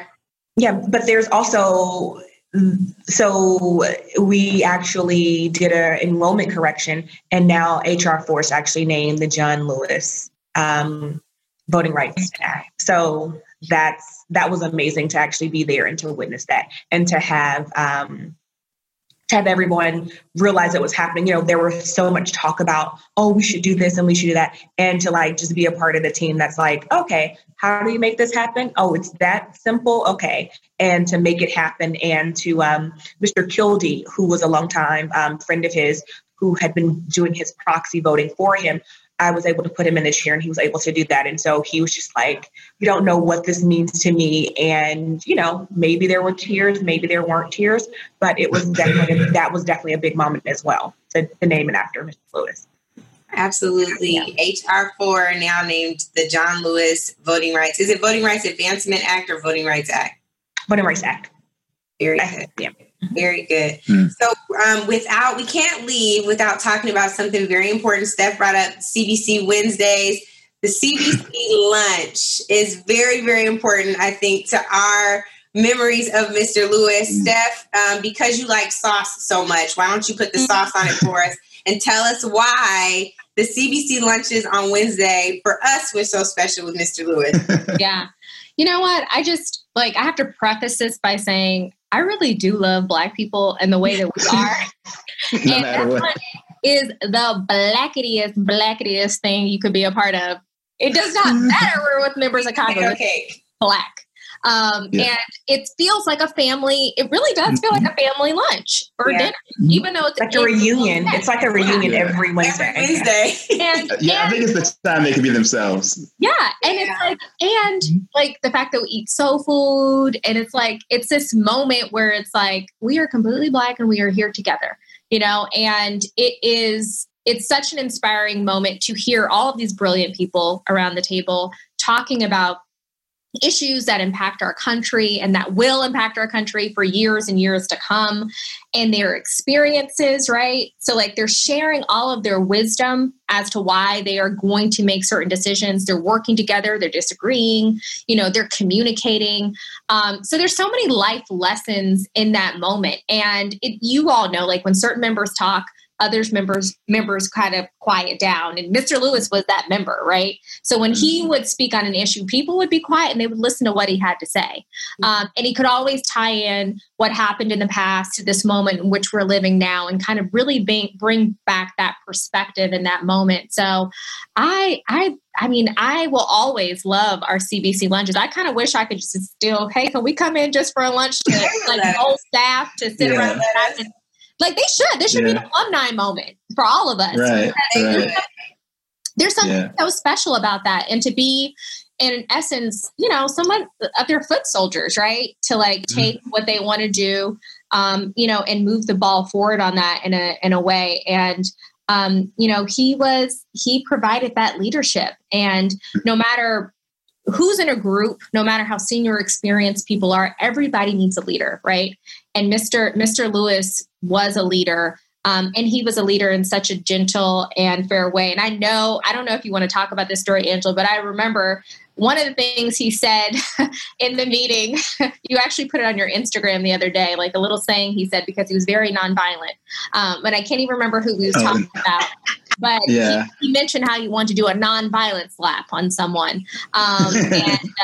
You know, we all like cracked up, and obviously we'll remember that moment forever. And so what I thought Steph was going to bring up, she's right about his leadership in the meetings, but more often than not, Mr. Lewis would come to the meetings when they were over. So Brandon, please tell us why. What was happening at the end of the lunch? That's when we got to eat, and Mr. Income, it would come out. Right. Yes, and it was always Mr. It was Michael, his chief of staff, and Mr. Lewis would be in at the end, and he'd always sort of sit there and eat with us and sort of just talk about the meeting and what we could do, and sometimes just joke around with us, because before the meeting starts, there's all this pressure to make sure everything's set up right and make sure, like, you know, one member is going to talk about their finance bill, and do you know enough about their finance bill or the communications plan, or, you know, just are we everything in ethics or whatnot, just making sure that we're together. So there's all this pressure beforehand, and we're just kind of sitting there, just paying attention, learning, observing. And then at the end of it,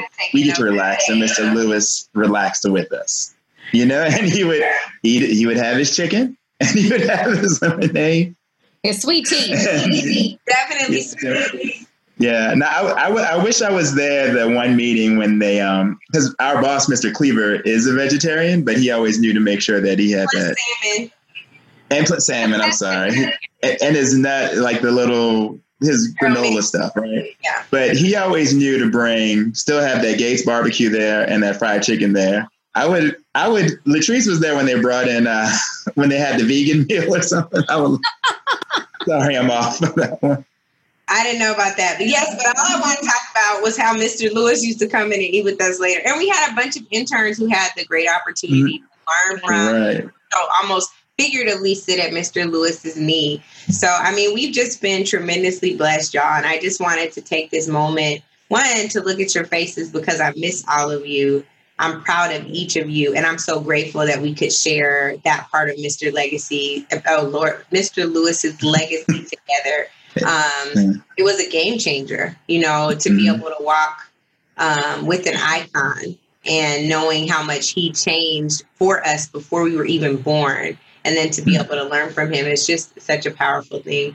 So I just really wanted to take this moment and to love on y'all after, you know, all of the memorial services and arrangements have happened. And he's, you know, lying in state in the state capital of Alabama and in the state, the DC capital, the nation's capital building.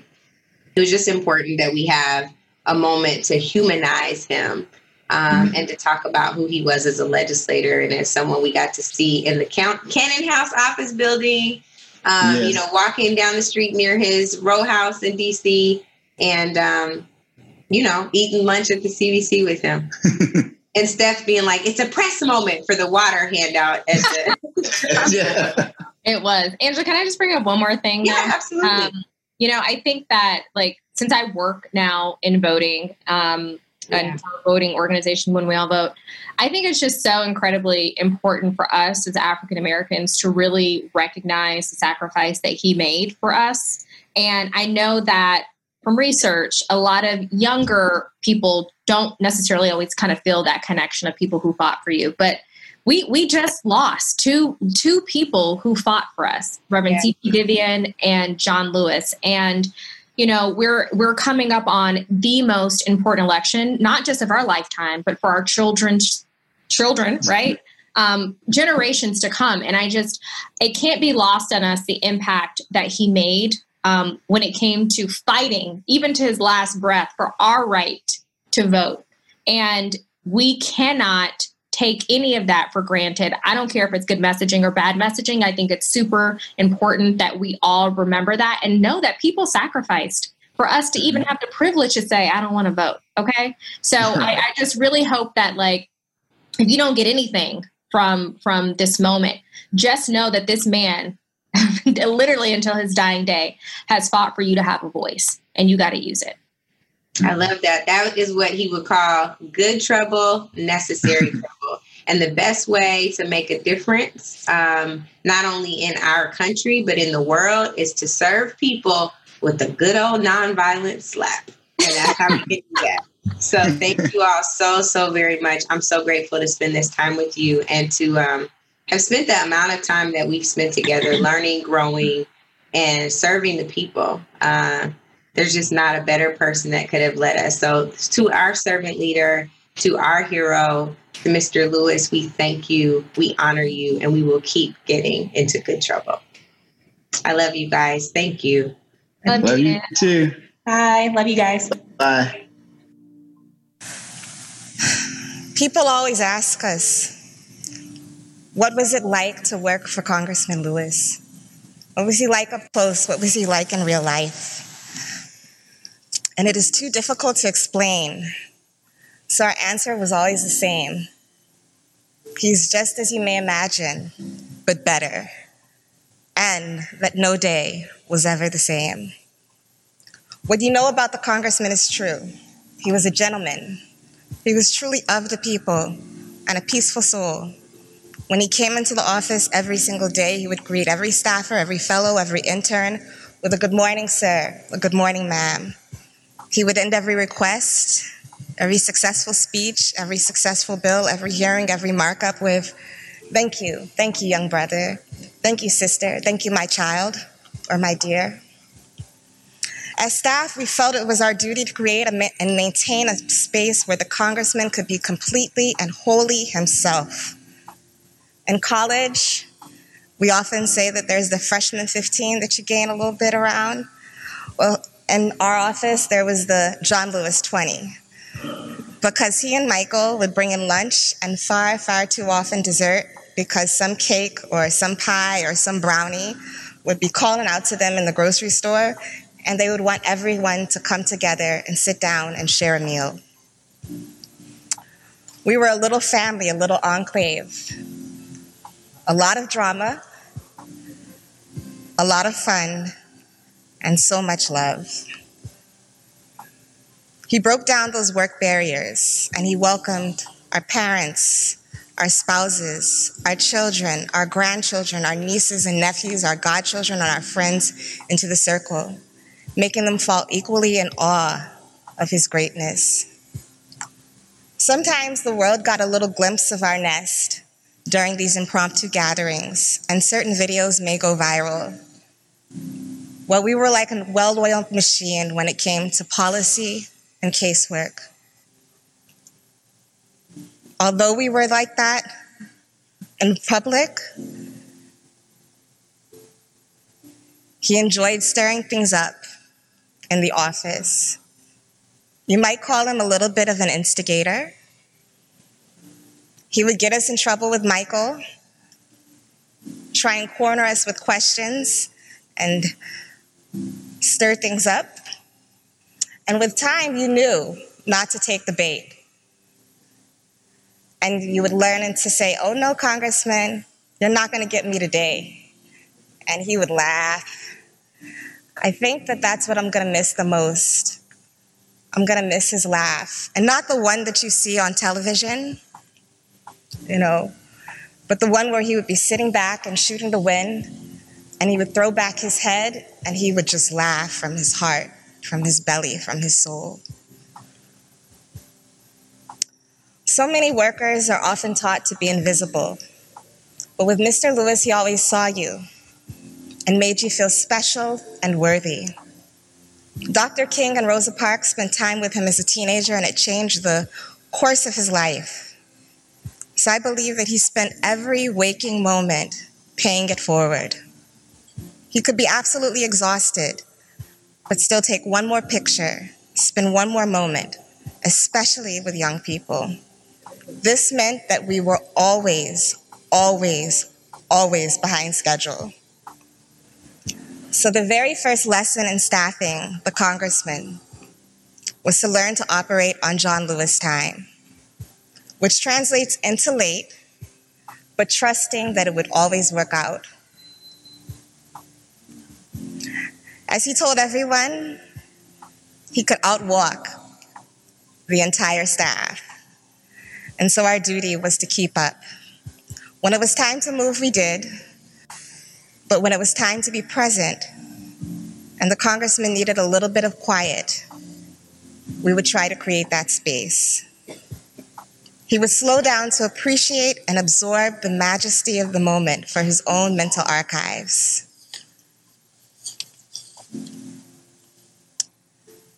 Just as we tried to preserve the sanctity of his space, he allowed us to be our true and authentic selves, just the very best version. He found staff who were unique, and I think represented either a little bit of his personality or what he needed to complement it. We made our ways to Mr. Lewis through very random paths, coincidences, some strategies or others, and for believers, through divine intervention. He didn't hire based on a resume, but your energy, your being, your essence, your passion, and your potential. We were a medley group of musicians, air traffic controllers, photographers, dancers, social workers, entertainers, artists, historians, and every once in a while, an actual lawyer or a political scientist.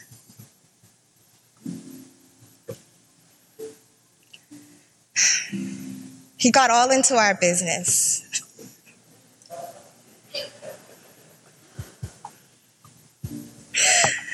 And was there in spirit or in person for the big moments.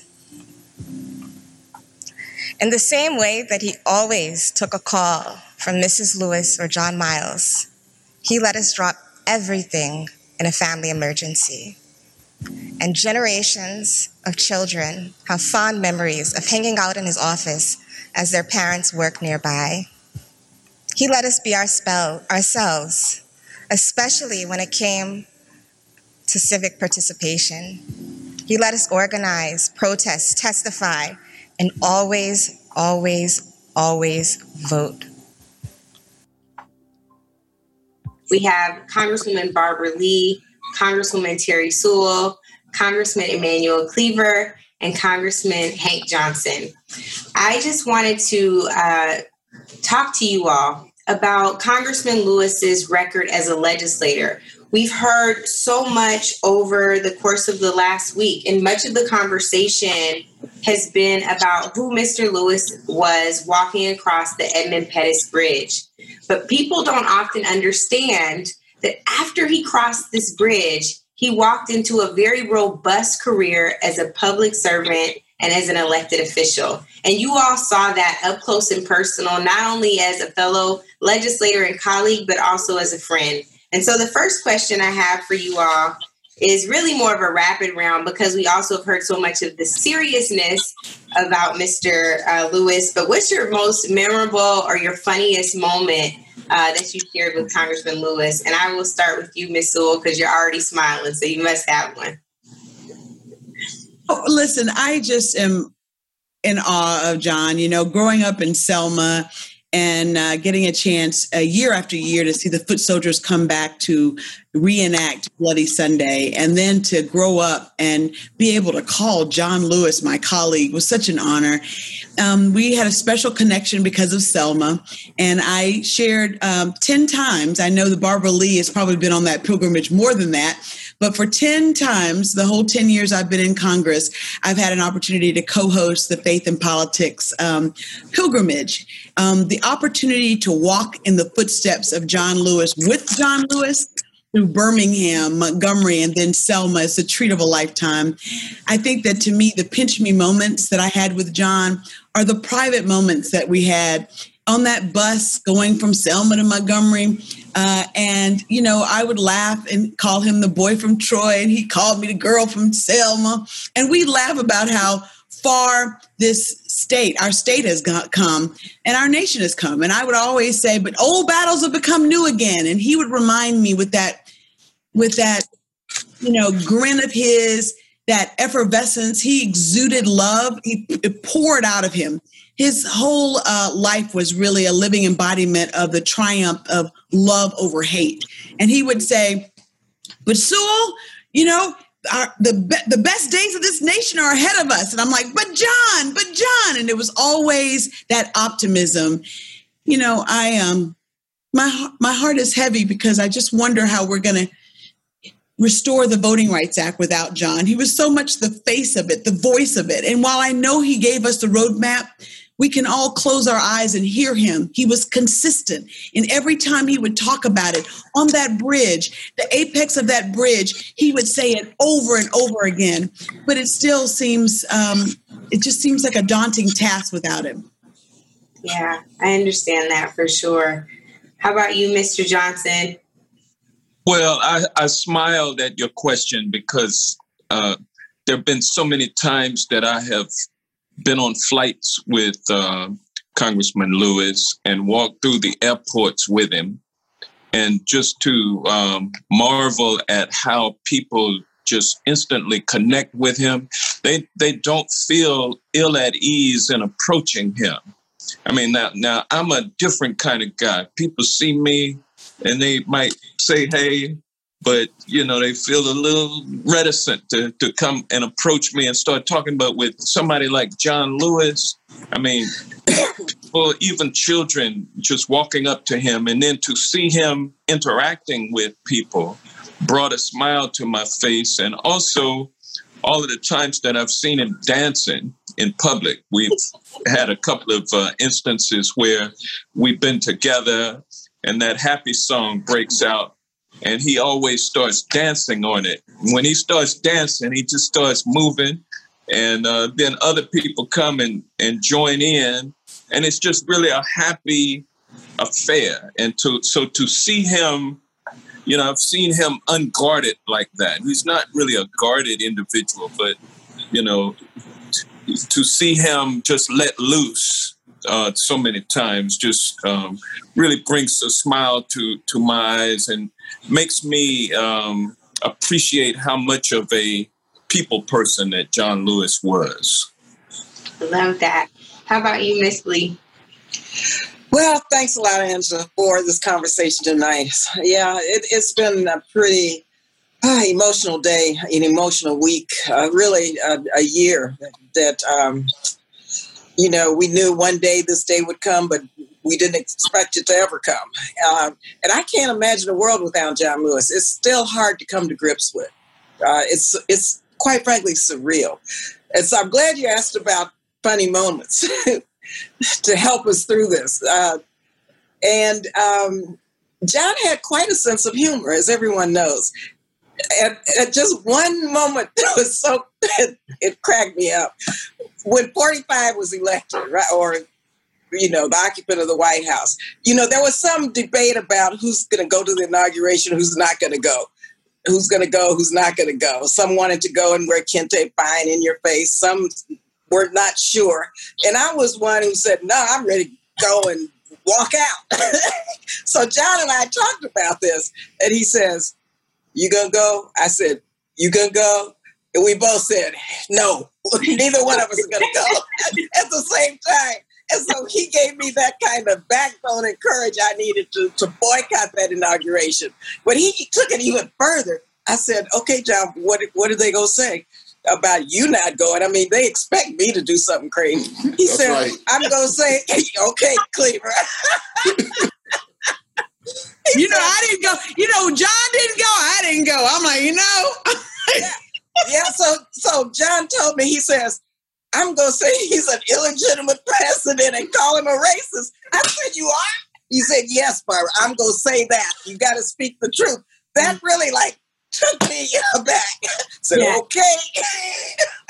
And that was John in his, I think, best moments, you know, for me to witness and be with him in a joking kind of way, because it was really funny to walk to that point. And though I think that was an example of how he always said, you got to speak the truth. You know, don't back down. You've got to keep moving forward, but you have to tell the truth. And that's what, you know, when you start dancing around issues, John would cut straight to the chase and say, it's truth telling time. So, you know, we're going to have to remember that about John as we do our work and pick up this baton. Because on Capitol Hill, so often we kind of fudge stuff. You know, sometimes we have to nuance words. Sometimes we do, you know, say it this way versus that way. Well, John was a straight shooter, and he said what was on his mind and what he believed in and what was in his heart. It was always right. I love that. And so, speaking of illegitimate presidencies, now I go to the man who writes those weekly devotionals and the Civility Caucus co-chair, Congressman Emanuel Cleaver, who I don't think disagrees too much with an illegitimate presidency, but I do want to come to you because you are a jokester yourself. So I know you've got a story or two. I sure do. Let me tell you, first of all, I grew up in Southern Christian Leadership Conference. John Lewis never was a part of the SCLC. People thought that he was, but he was actually connected more to Dr. King than to the organization. When he came across the bridge, if you would look at the footage, if the people who are viewing this ever see the footage again, John Lewis is walking next to a guy whose name was Hosea Williams, who attended Morehouse. He was a chemist by training. Neither one of them could swim, and people in SCLC said they don't have to beat John Lewis and Hosea, just throw them over in the water. That'll end that part of the movement right there. But it went a little further.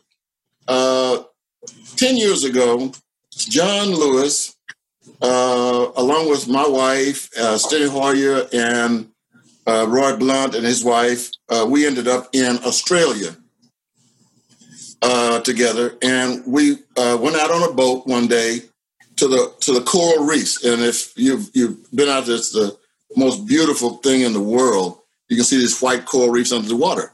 So Hoyer puts on his leather swim stuff, rubber swim stuff, Everybody gets ready to jump in the water. My wife jumps right out there in the ocean. John Lewis can't swim. So John Lewis puts on his diving gear. Let me say here, I got some witnesses on this. So John Lewis puts on his diving gear, and he allows three men to talk to him, not to get into a swimming pool, not the Alabama River, but the ocean. And he gets out in the water with three men around him, and John can't swim a lick. All he can do is, and he's hitting the water just like this, and they're holding him up. And so John comes back in the boat, and I take him in the back of the boat. Michael was there with him. So we go in the back, and I say, John, you know, if anybody ever tells me that you don't mean what you say and that you believe and love everybody, I said, here we are out here in the ocean off the coast of Australia. You get out in the boat depending on three white men that you don't even know to hold you up. And I said, so I know you believe what you say. But the other part of it, just so your viewers won't get the wrong impression, John Lewis can't dance. Now, he can move, but John, he doesn't have any rhythm. Yeah, he has a rhythm all his own. That is, he dances to his own rhythm. That's right. There's a happy dance. Nobody else could do the happy dance like he did. Yeah, that's right. Protecting Miss Lee, all this shade, y'all. That's right. Mr. Cleaver, I guess that means that we'll be seeing a video of you soon dancing then. It sounds like a challenge. We still got Mr. Lewis's happy video, so it'll just have to be that kind of challenge.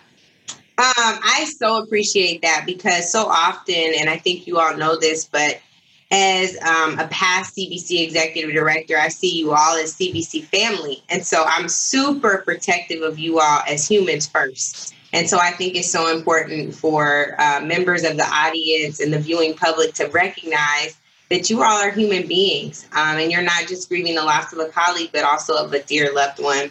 Congresswoman Sewell, to that point, you worked diligently to ensure that Mr. Lewis would be able to lie in state in the Alabama state capitol. Can you talk to us a little bit about that journey? I just wanted John to have the hero's welcome that he deserved as Alabama's native son. And it was my honor to approach our governor about allowing John not only to cross that bridge one more time, but to be welcomed into the state capitol. When you think about his first time that he made that crossing, he wasn't invited in. But it was really important to me that we allowed John to have the hero's welcome he deserved. And so the governor and her chief of staff, it was great that her chief of staff was Joe Bonner. You know, Joe was a member of Congress representing Mobile. He's now the chief of staff for the governor. And Joe saw the vision and was just so helpful. And we were able to get John in that horse-drawn carriage. I don't know if you saw it, from Brown Chapel, that final bridge crossing. And it was so moving and so wonderful. And people came out, Selma came out, and, you know, there was rose petals on that bridge and just John. And then for that, first of all, for the apex of the bridge, I don't know if you saw the Alabama state troopers saluting John. It was just important to me. I don't know if they mentioned it, but John is the first African-American ever to lie in state in the Alabama State House. And the last person to lay in state in the Alabama State House was George Wallace.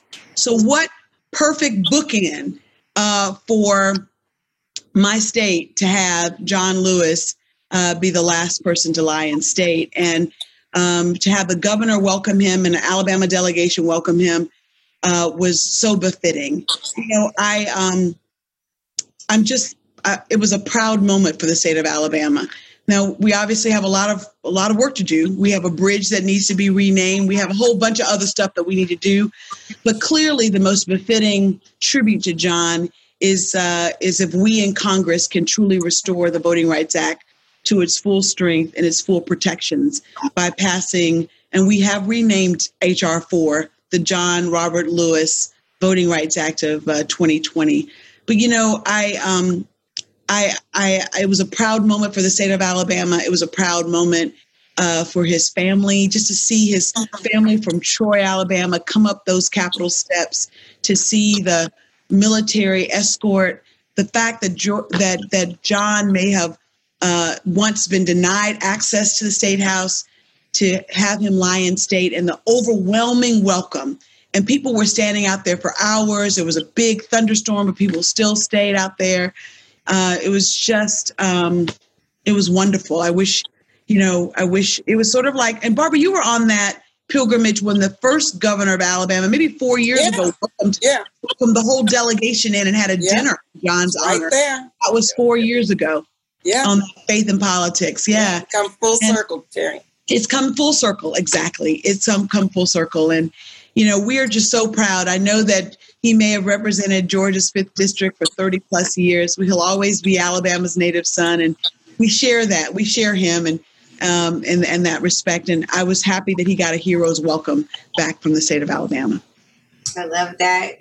Congressman Cleaver, to the point around voting rights and with this new name for H.R. 4, the John Robert Lewis Voting Rights Act of 2020, you've talked about, particularly around civility, you've said our failure to come together to solve our nation's problems continues to put our shared future in jeopardy.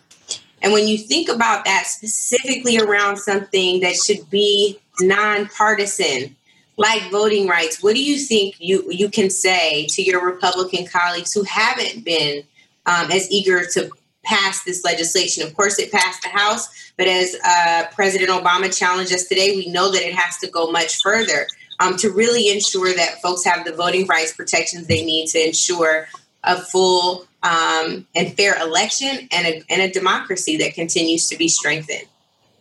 Well, I think that many of the people who are on the other side, on the Republican side, do in fact understand that that Voting Rights Act needs to be updated so that it complies with the Supreme Court edict that essentially allows people to move voting booths, voting places around, and so forth without any pre-clearance. But I think that the issue for them, for people on the other side, is right and wrong. And I thought that something happened today that I hope the nation caught, and that is when President Obama mentioned that both George W. Bush and George H.W. Bush both just almost automatically signed the voting rights law back into existence without any debate, without any problems. And so this is an aberration. And for them, I would not want to be in Congress in a position when something could be done that would be in harmony with my faith, that would be in harmony with my political philosophy, my theology, and then I failed to do it because I'm afraid of how somebody else in my tribe might view it.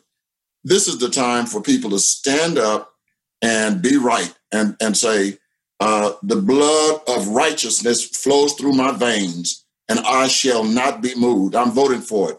And I think that there are enough of people on the other side who can vote for it and make it into a law. I hope that they will get beyond their fear. I think right now it's fear of what somebody might tweet. And, you know, I'm glad I don't do all of that because, I was telling my children, I never have in my life been scared of a tweet. I grew up in public housing. A lot of things that I was scared of, but never a tweet. And so, you know, and I would say to these people who tweet, if you tweet it, you might have to eat it. So I think that at this moment, we have a chance to see something happen as a result of the funeral today. The charge was given by both of the Bushes. And John wrote a wonderful op-ed that was published today that, yes, you know, just reminds us of what we have to do. And you think about voting rights, it should be nonpartisan. It was. The Voting Rights Act of 1965 was reauthorized 4 times under 2 Republican presidents, yes, as well as 2 Democratic presidents. That's exactly right. And when you think about what this really drives home, it's the fact that action is required.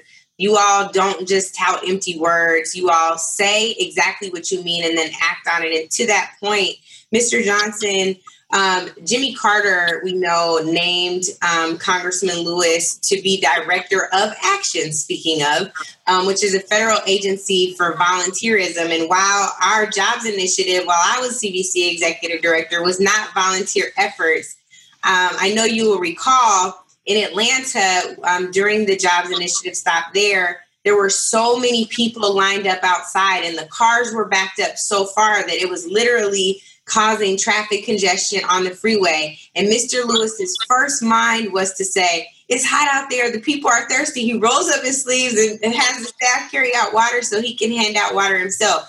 I know that because you all share Atlanta in your congressional districts, you've experienced that same type of effort from him, that same type of work ethic. Can you talk to us about another moment that you've shared with Mr. Lewis because of your shared congressional districts, or at least your overlapping congressional districts?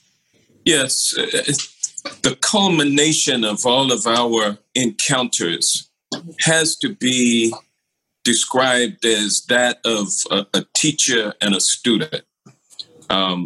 Congressman Lewis was always one to share his experience. He didn't like wear his experience on his sleeve. I mean, but he would find a way of making sure that you understood history. And he didn't force it on you, but he kind of like just laid it out there for you. So he was a guy that wanted me and others to know of the civil rights movement and all of the moments during which important things happen, and giving you the background in terms of, you know, what led up to it. And so Congressman Lewis was a teacher, and he was also, if he had a subject that I would have to assign to him, it would be the subject of history. He was a teacher of history of the civil rights movement and the players in that movement. And I think that's a way of describing the kind of legislator that Congressman Lewis was. He was someone who, you know, right now we have, he was so far ahead of himself. I mean, right now we have people taking names off of buildings and removing Confederate symbols. But John Lewis started the work of renaming federal buildings just as soon as he got into office. For an example, the federal courthouse in Atlanta, the old federal courthouse in Atlanta, I don't know what the name of it was before it was changed to the Martin Luther King Jr. building, because they built a new courthouse, but they still used that federal building that used to be the courthouse for federal purposes. And Congressman Lewis, I think his first act as a congressman, his first piece of legislation that actually he introduced and got passed, of course, you got to pass things. You got to have Republican support as you pass things. You have to have a president that will sign it. And so all of the work that goes into getting the bill to come to fruition, to rename that building to the Martin Luther King Jr. Federal Building. It still stands in Atlanta today. That was his very first act. And the reason why that is so important, because people may say that, well, naming buildings and this kind of thing is not important. What we see today is why it is so important, because other folks had an opportunity to name their buildings for their heroes. And John Lewis started the march to name buildings after civil rights heroes, not just blacks, but whites also. And so he was a serious legislator, served for 34 years. And if you look back over that history of service, it is littered or riddled or, those are not the right words, but it is populated by measures that rename buildings for people who were important to the civil rights movement. And also to preserve history. I mean, we have to remember that it was John's legislation that got the National Museum of African American History and Culture. And I know you all were there when he was time and time again introducing it. And it was George W. Bush that signed it into law. And it was Barack Obama who got to cut the ribbon and open it up. But the reality is that even it was John's initial legislation to study doing the National Park Service trail from Selma to Montgomery. Now, I'm grateful for that because he gave us the enabling law, and that gave me the foothold to get those interpretive centers. But the reality is that John was about the business of preserving the history, our history, and making sure that future generations understood that. Angela, can I follow up with that on that point before you ask me a question? When I came to Congress in 98, I think John led the effort. It started in 1999. A lot of people don't know this. John led the effort through legislation with Joe Scarborough, Tim Romer, and Jack Quinn to rename the Department of Justice, the Robert F. Kennedy Department of Justice. And Bush, you know, the legislation was almost done, and Bush decided to go on and rename that building before the fight started in the House. And it may have actually gotten to the Senate, but if it hadn't been for John, the Department of Justice would not be named the Robert F. Kennedy Department of Justice. That was a John Lewis signature renaming, and a lot of people don't know that. And so, Ms. Lee, what I was going to ask you is exactly along these lines. We know that Congressman Lewis has either authored or co-sponsored more than 1,100 bills during his 17 terms in Congress. I would deem both of you progressive activist legislators. And given that, one of the things we know that Barack Obama challenged the country with in his eulogy was, we don't have to choose between protest and politics. We can do both. And one of the last things publicly Mr. Lewis did was align with that by standing at Black Lives Matter Plaza. So I would love to hear from you, Ms. Lee. What are the other ways that protests can align with politics so that you all feel strengthened and undergirded by the movements in the streets, and vice versa, so that you all are legislating around the ideas and the progressive ideals that protesters have right now, and activists and organizers have right now, so that we can actually live and thrive in this country in a way that aligns with what Mr. Lewis would dream and imagine for us. Sure, Angela. Well, I think most members of the CBC, I know these who are with us tonight, are all activists also. Absolutely. And John was the activist personified. And, you know, in order for legislation to move, you have to have a movement behind you so that it can move. And then you have to have a movement that understands what the strategic moves should be, such as getting co-sponsors. Like Terry's constantly getting co-sponsors for something all the time. They have to know how the appropriations process works. I'm an appropriator. So I have to let our young movement organizers know at this point, this is our deadline. What do we need funding for it? Give it to me. Let's see how we work it. Go to these members of Congress. John taught us how to do all that because he knew how to legislate, but he knew we couldn't do anything without a movement. And a couple of pieces of legislation, a lot of people are really shocked when I tell them, John supports reparations. He supports H.R. 40. He came on fast on H.R. 40. He didn't even blink. He understood that we had to repair the damage in this country.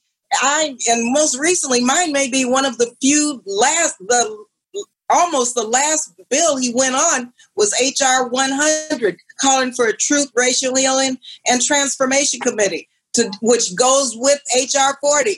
John said, put me on it. And then when we rolled it out, you should see the press statement he issued. He talked about this is the next front of the civil rights movement in terms of reparations and I call it come to Jesus moment, the reckoning in terms of the 401 years of commemorating 401 years and its relationship to systemic racism today. And so John was really clear on that. And so I feel in a lot of ways so proud and honored that it was like 2 months ago that he did this on behalf. And we have a movement behind that and H.R. 40.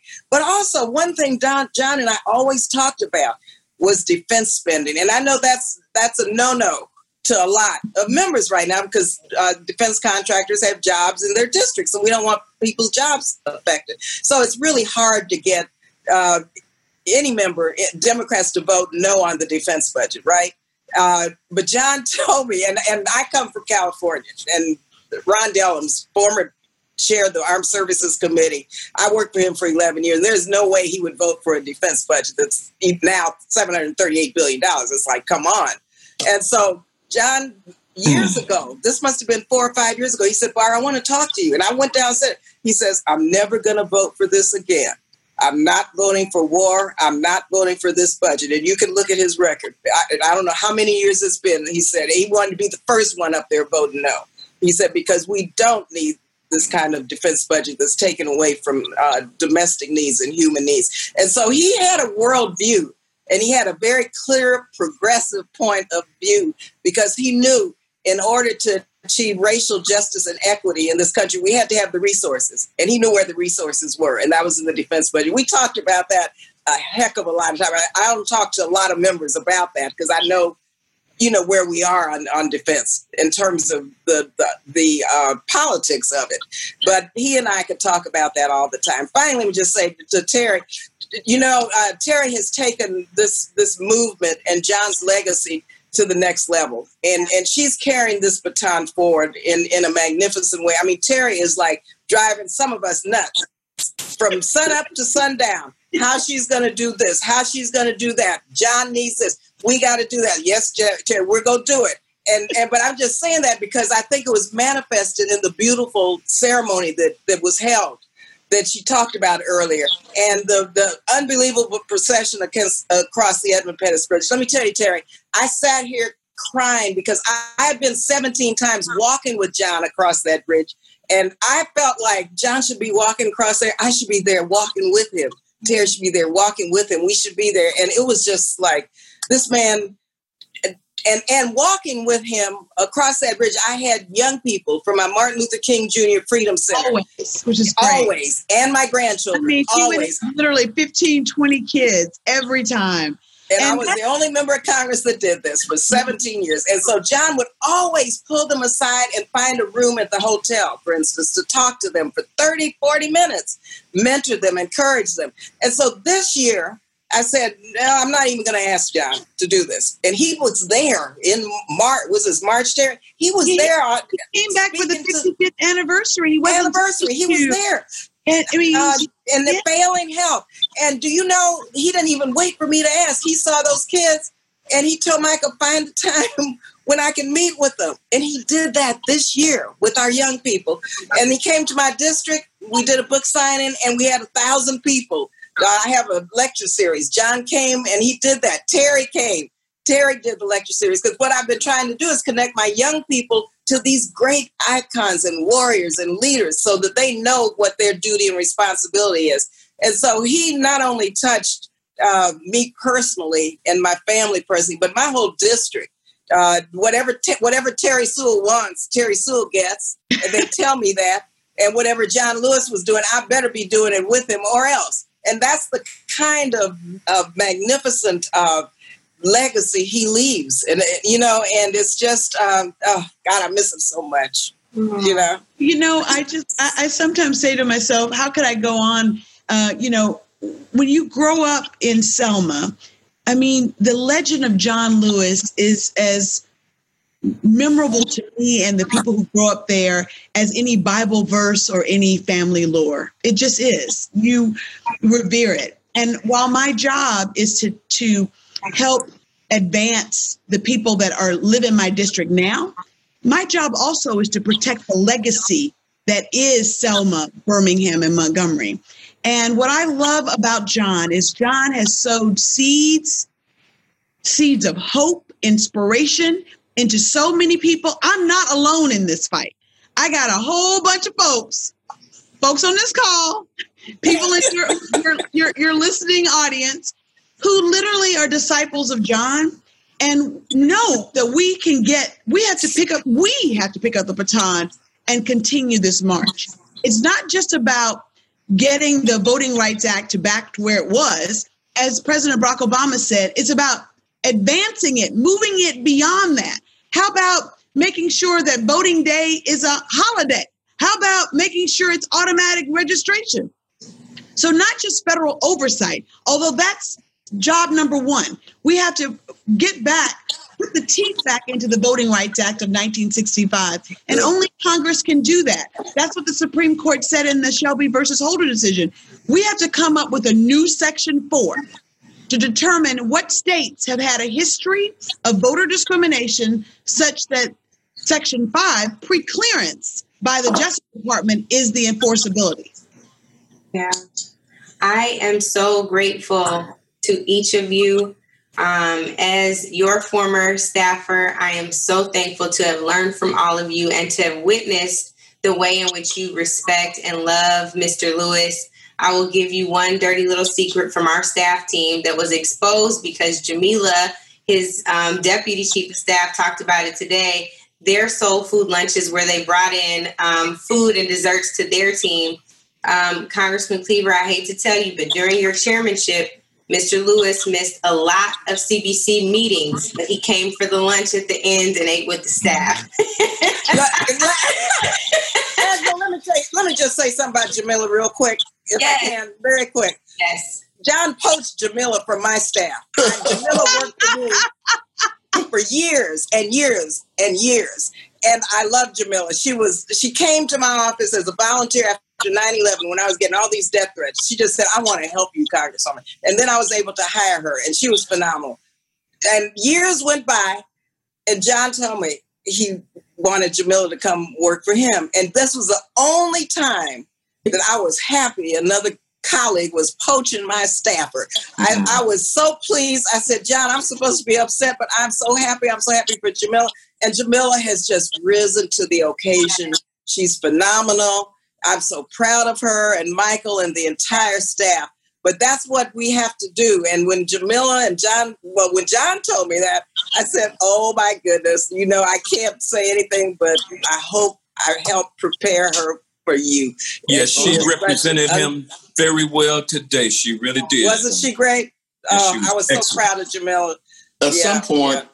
At some point, I think we really need to recognize John Staff and Michael Collins in particular. I think all of them are great.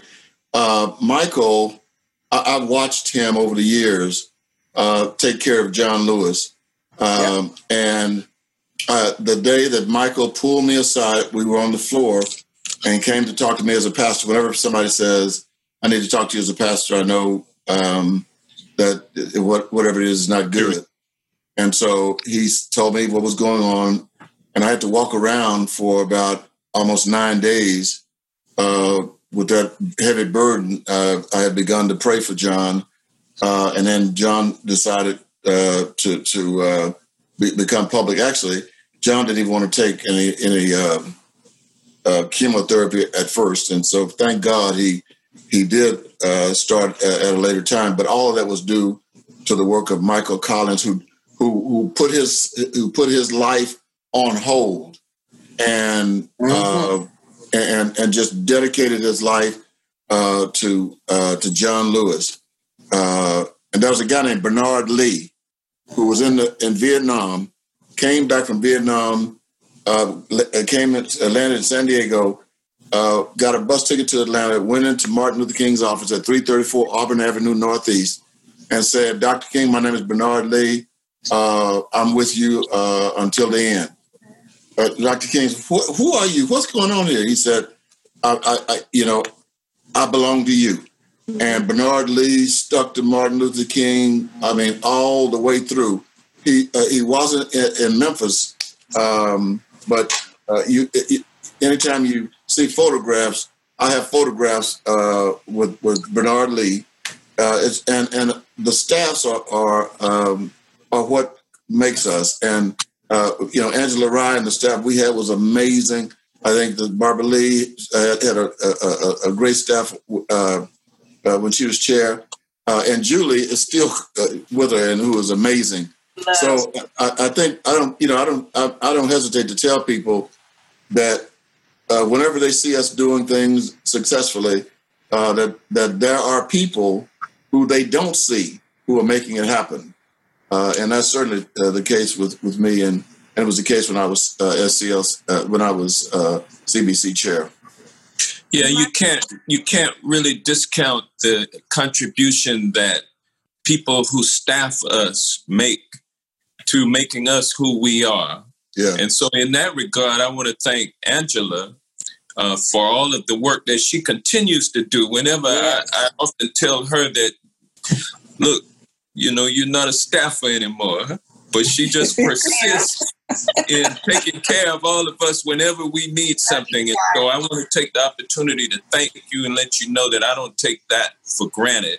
I appreciate all that you do, and real proud of how far you have gone since you left the CBC, even though you have not left the CBC yet. Angela, I just want to say, if people find out I know you, they can't believe it. It's like, Angela Rye. I'm not even Angela Rye, and that. Like I don't. I know this is about Mr. Lewis, and I'm saying this about him too. You all make us, and it's Miss Sewell's fault that I'm crying because she's here. And I told you every single time she's here, I cry. But I want you all to know how much we deeply love you and admire you and want nothing more than to carry on your legacy. So I wanted to do this so that people could see the humanity of Mr. Lewis, but to also see how wonderful each of you are. And so I'm just so thankful.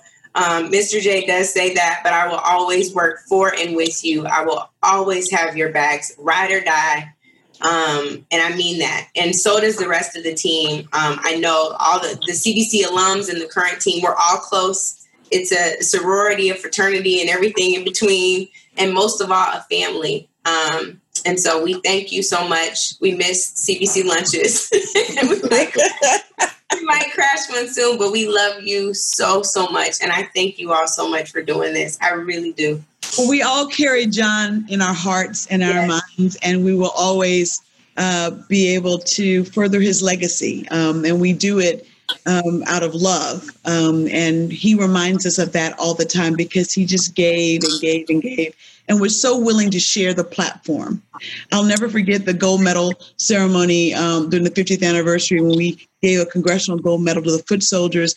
John obviously was the right person to accept it on behalf of everybody.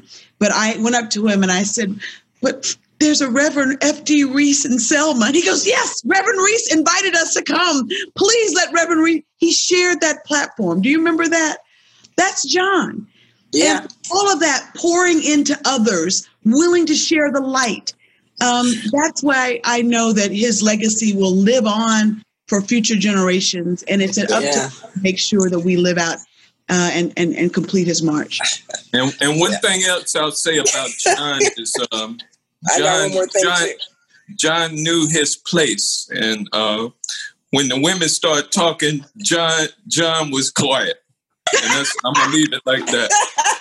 Yeah. I'm trying to learn from John myself. Yes, that's true. He was egalitarian.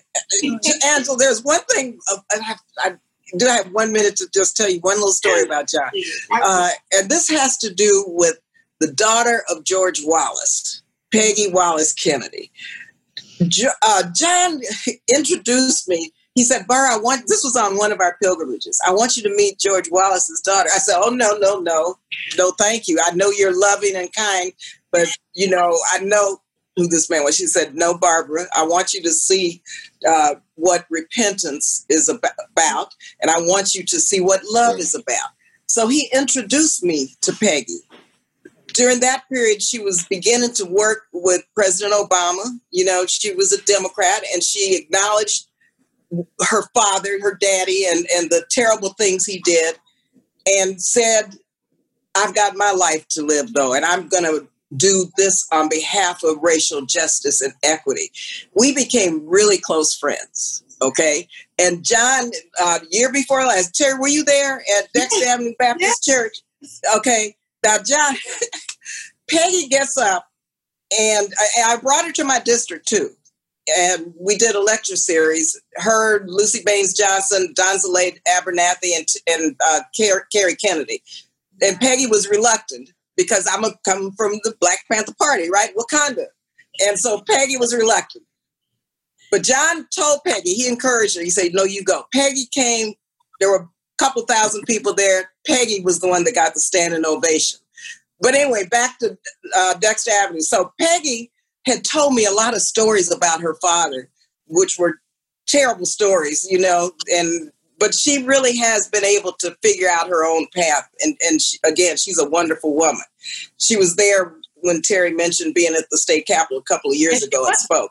Well, she was there when we welcomed John. She was there just this past Saturday. Yeah, so Peggy came to D.C. We were talking about something, and I said, "Peggy, you know, I hated your father. It's no secret." And I said, because I was working for Shirley Chisholm as a volunteer in 1972, and I was about ready to leave the campaign because I was a young, very progressive woman who had never registered to vote, but because of Shirley Chisholm, I got involved in her campaign. I said, and she, and I told John this story, she suspended her campaign to go see your father who had been shot and to go see him in jail. Shirley Chisholm going to see George Wallace. And I was going to quit the campaign. And so I told her, I called Shirley and told her, I'm through. This is it. You know, you burned me once. That's it. I don't go two times. But she told me, "Barbara, there may be some redemption." And John repeated this. You know, there's some redemption. You can't hate. Sure. And John kept saying, "Barbara, you can't hate." I said, "But I don't." Okay. So Peggy told me about that. And so she says, "Barbara, let me tell you this." She says, "I was in that hospital room when Shirley Chisholm came to visit Daddy. I was there when he broke down and when he told her how he had to do right and how he had to do better and wanted to work with her and wanted to apologize." And so Peggy told me she was there during that whole discussion. And so there was a private thing between me and Peggy, but John knew about it at the discussion. And so at Dexter Avenue Baptist Church, we were there during the pilgrimage. Peggy gets up, she speaks, right? And John looks at me, and I'm with my grandson and all my kids, and John winks, and I'm saying, "Yeah, Peggy's got it going on. She really is wonderful, boom, boom, boom." At the end of her speech, and I guess John knew this, that's why he turned and winked, she said, "And you know," and she told the story about her daddy and Shirley Chisholm. And she said, and that young woman who was working so hard for this Black progressive woman for president is Congresswoman Barbara Lee. John stood up and he ran back and he hugged me. He said, "Yeah, Barbara, see, you see what I'm talking about, how love trumps hate and how redemption works." And, you know, so he gave me my lesson that day in Dexter Avenue Baptist Church. And he was the one who introduced me to her. And we stay in touch now. She's such a wonderful woman. My kids love her in the Bay Area. She comes, you know. So I had to share that story because, you know, John was really, and some of us who ain't about that kind of love, you know, all the way yet. John was one who taught us, look, you got to get to love. You got to understand that's the only way to justice and peace. Hey, my phone is getting ready to run out of juice. We're hanging up right now, Mr. J. Mr. Cleaver, it sounds like Congresswoman Lee is ready to write the next civility note. You should take a guest contributor. I love you all. I have already cried, so I have nothing left to say to you all except for get some rest. I love you so much. Thank you Thank you, Angela. Love you. All right. Take care. All right. All right. Bye. See you, Terry. Go to sleep. I ain't home. Do we have the courage? Do we have raw courage to make at least a down payment on ending gun violence in America? We can no longer wait. We can no longer be patient. So today we come to the well of the house to dramatize the need for action. Not next month, not next year, but now, today. That's right. Today. Sometimes you have to do something out of the ordinary. Sometimes you have to make a way out of no way. We have been too quiet for too long. There comes a time when you have to say something, when you have to make a little noise. Yes. That's right. When you have to move your feet. This is the time. Now is the time to get in the way. Yes. The time to act is now. We will be silent. No more. The time for silence is over. Some of you have heard me say that the right to vote is precious, almost sacred. In my hearts of hearts, I believe that we should make it simple and convenient for all of our citizens to be part of the democratic process. It should not matter whether you're black or white, Latino, Asian American, or Native American. We should be able to participate in the democratic process. On March 7, 1965, I gave a little blood on the Edmund Pettus Bridge for the right to vote. House Resolution 1054, resolved that the House has heard with profound sorrow of the death of the Honorable John Lewis, a representative from the state of Georgia. Resolved that a committee of such members of the House as the Speaker may designate, together with such members of the Senate as may be joined, be appointed to attend the funeral. In the New York Times op-ed he penned shortly before his death, he left us with these words: "Though I may not be here with you, I urge you to answer the highest calling of your heart and stand up for what you truly believe.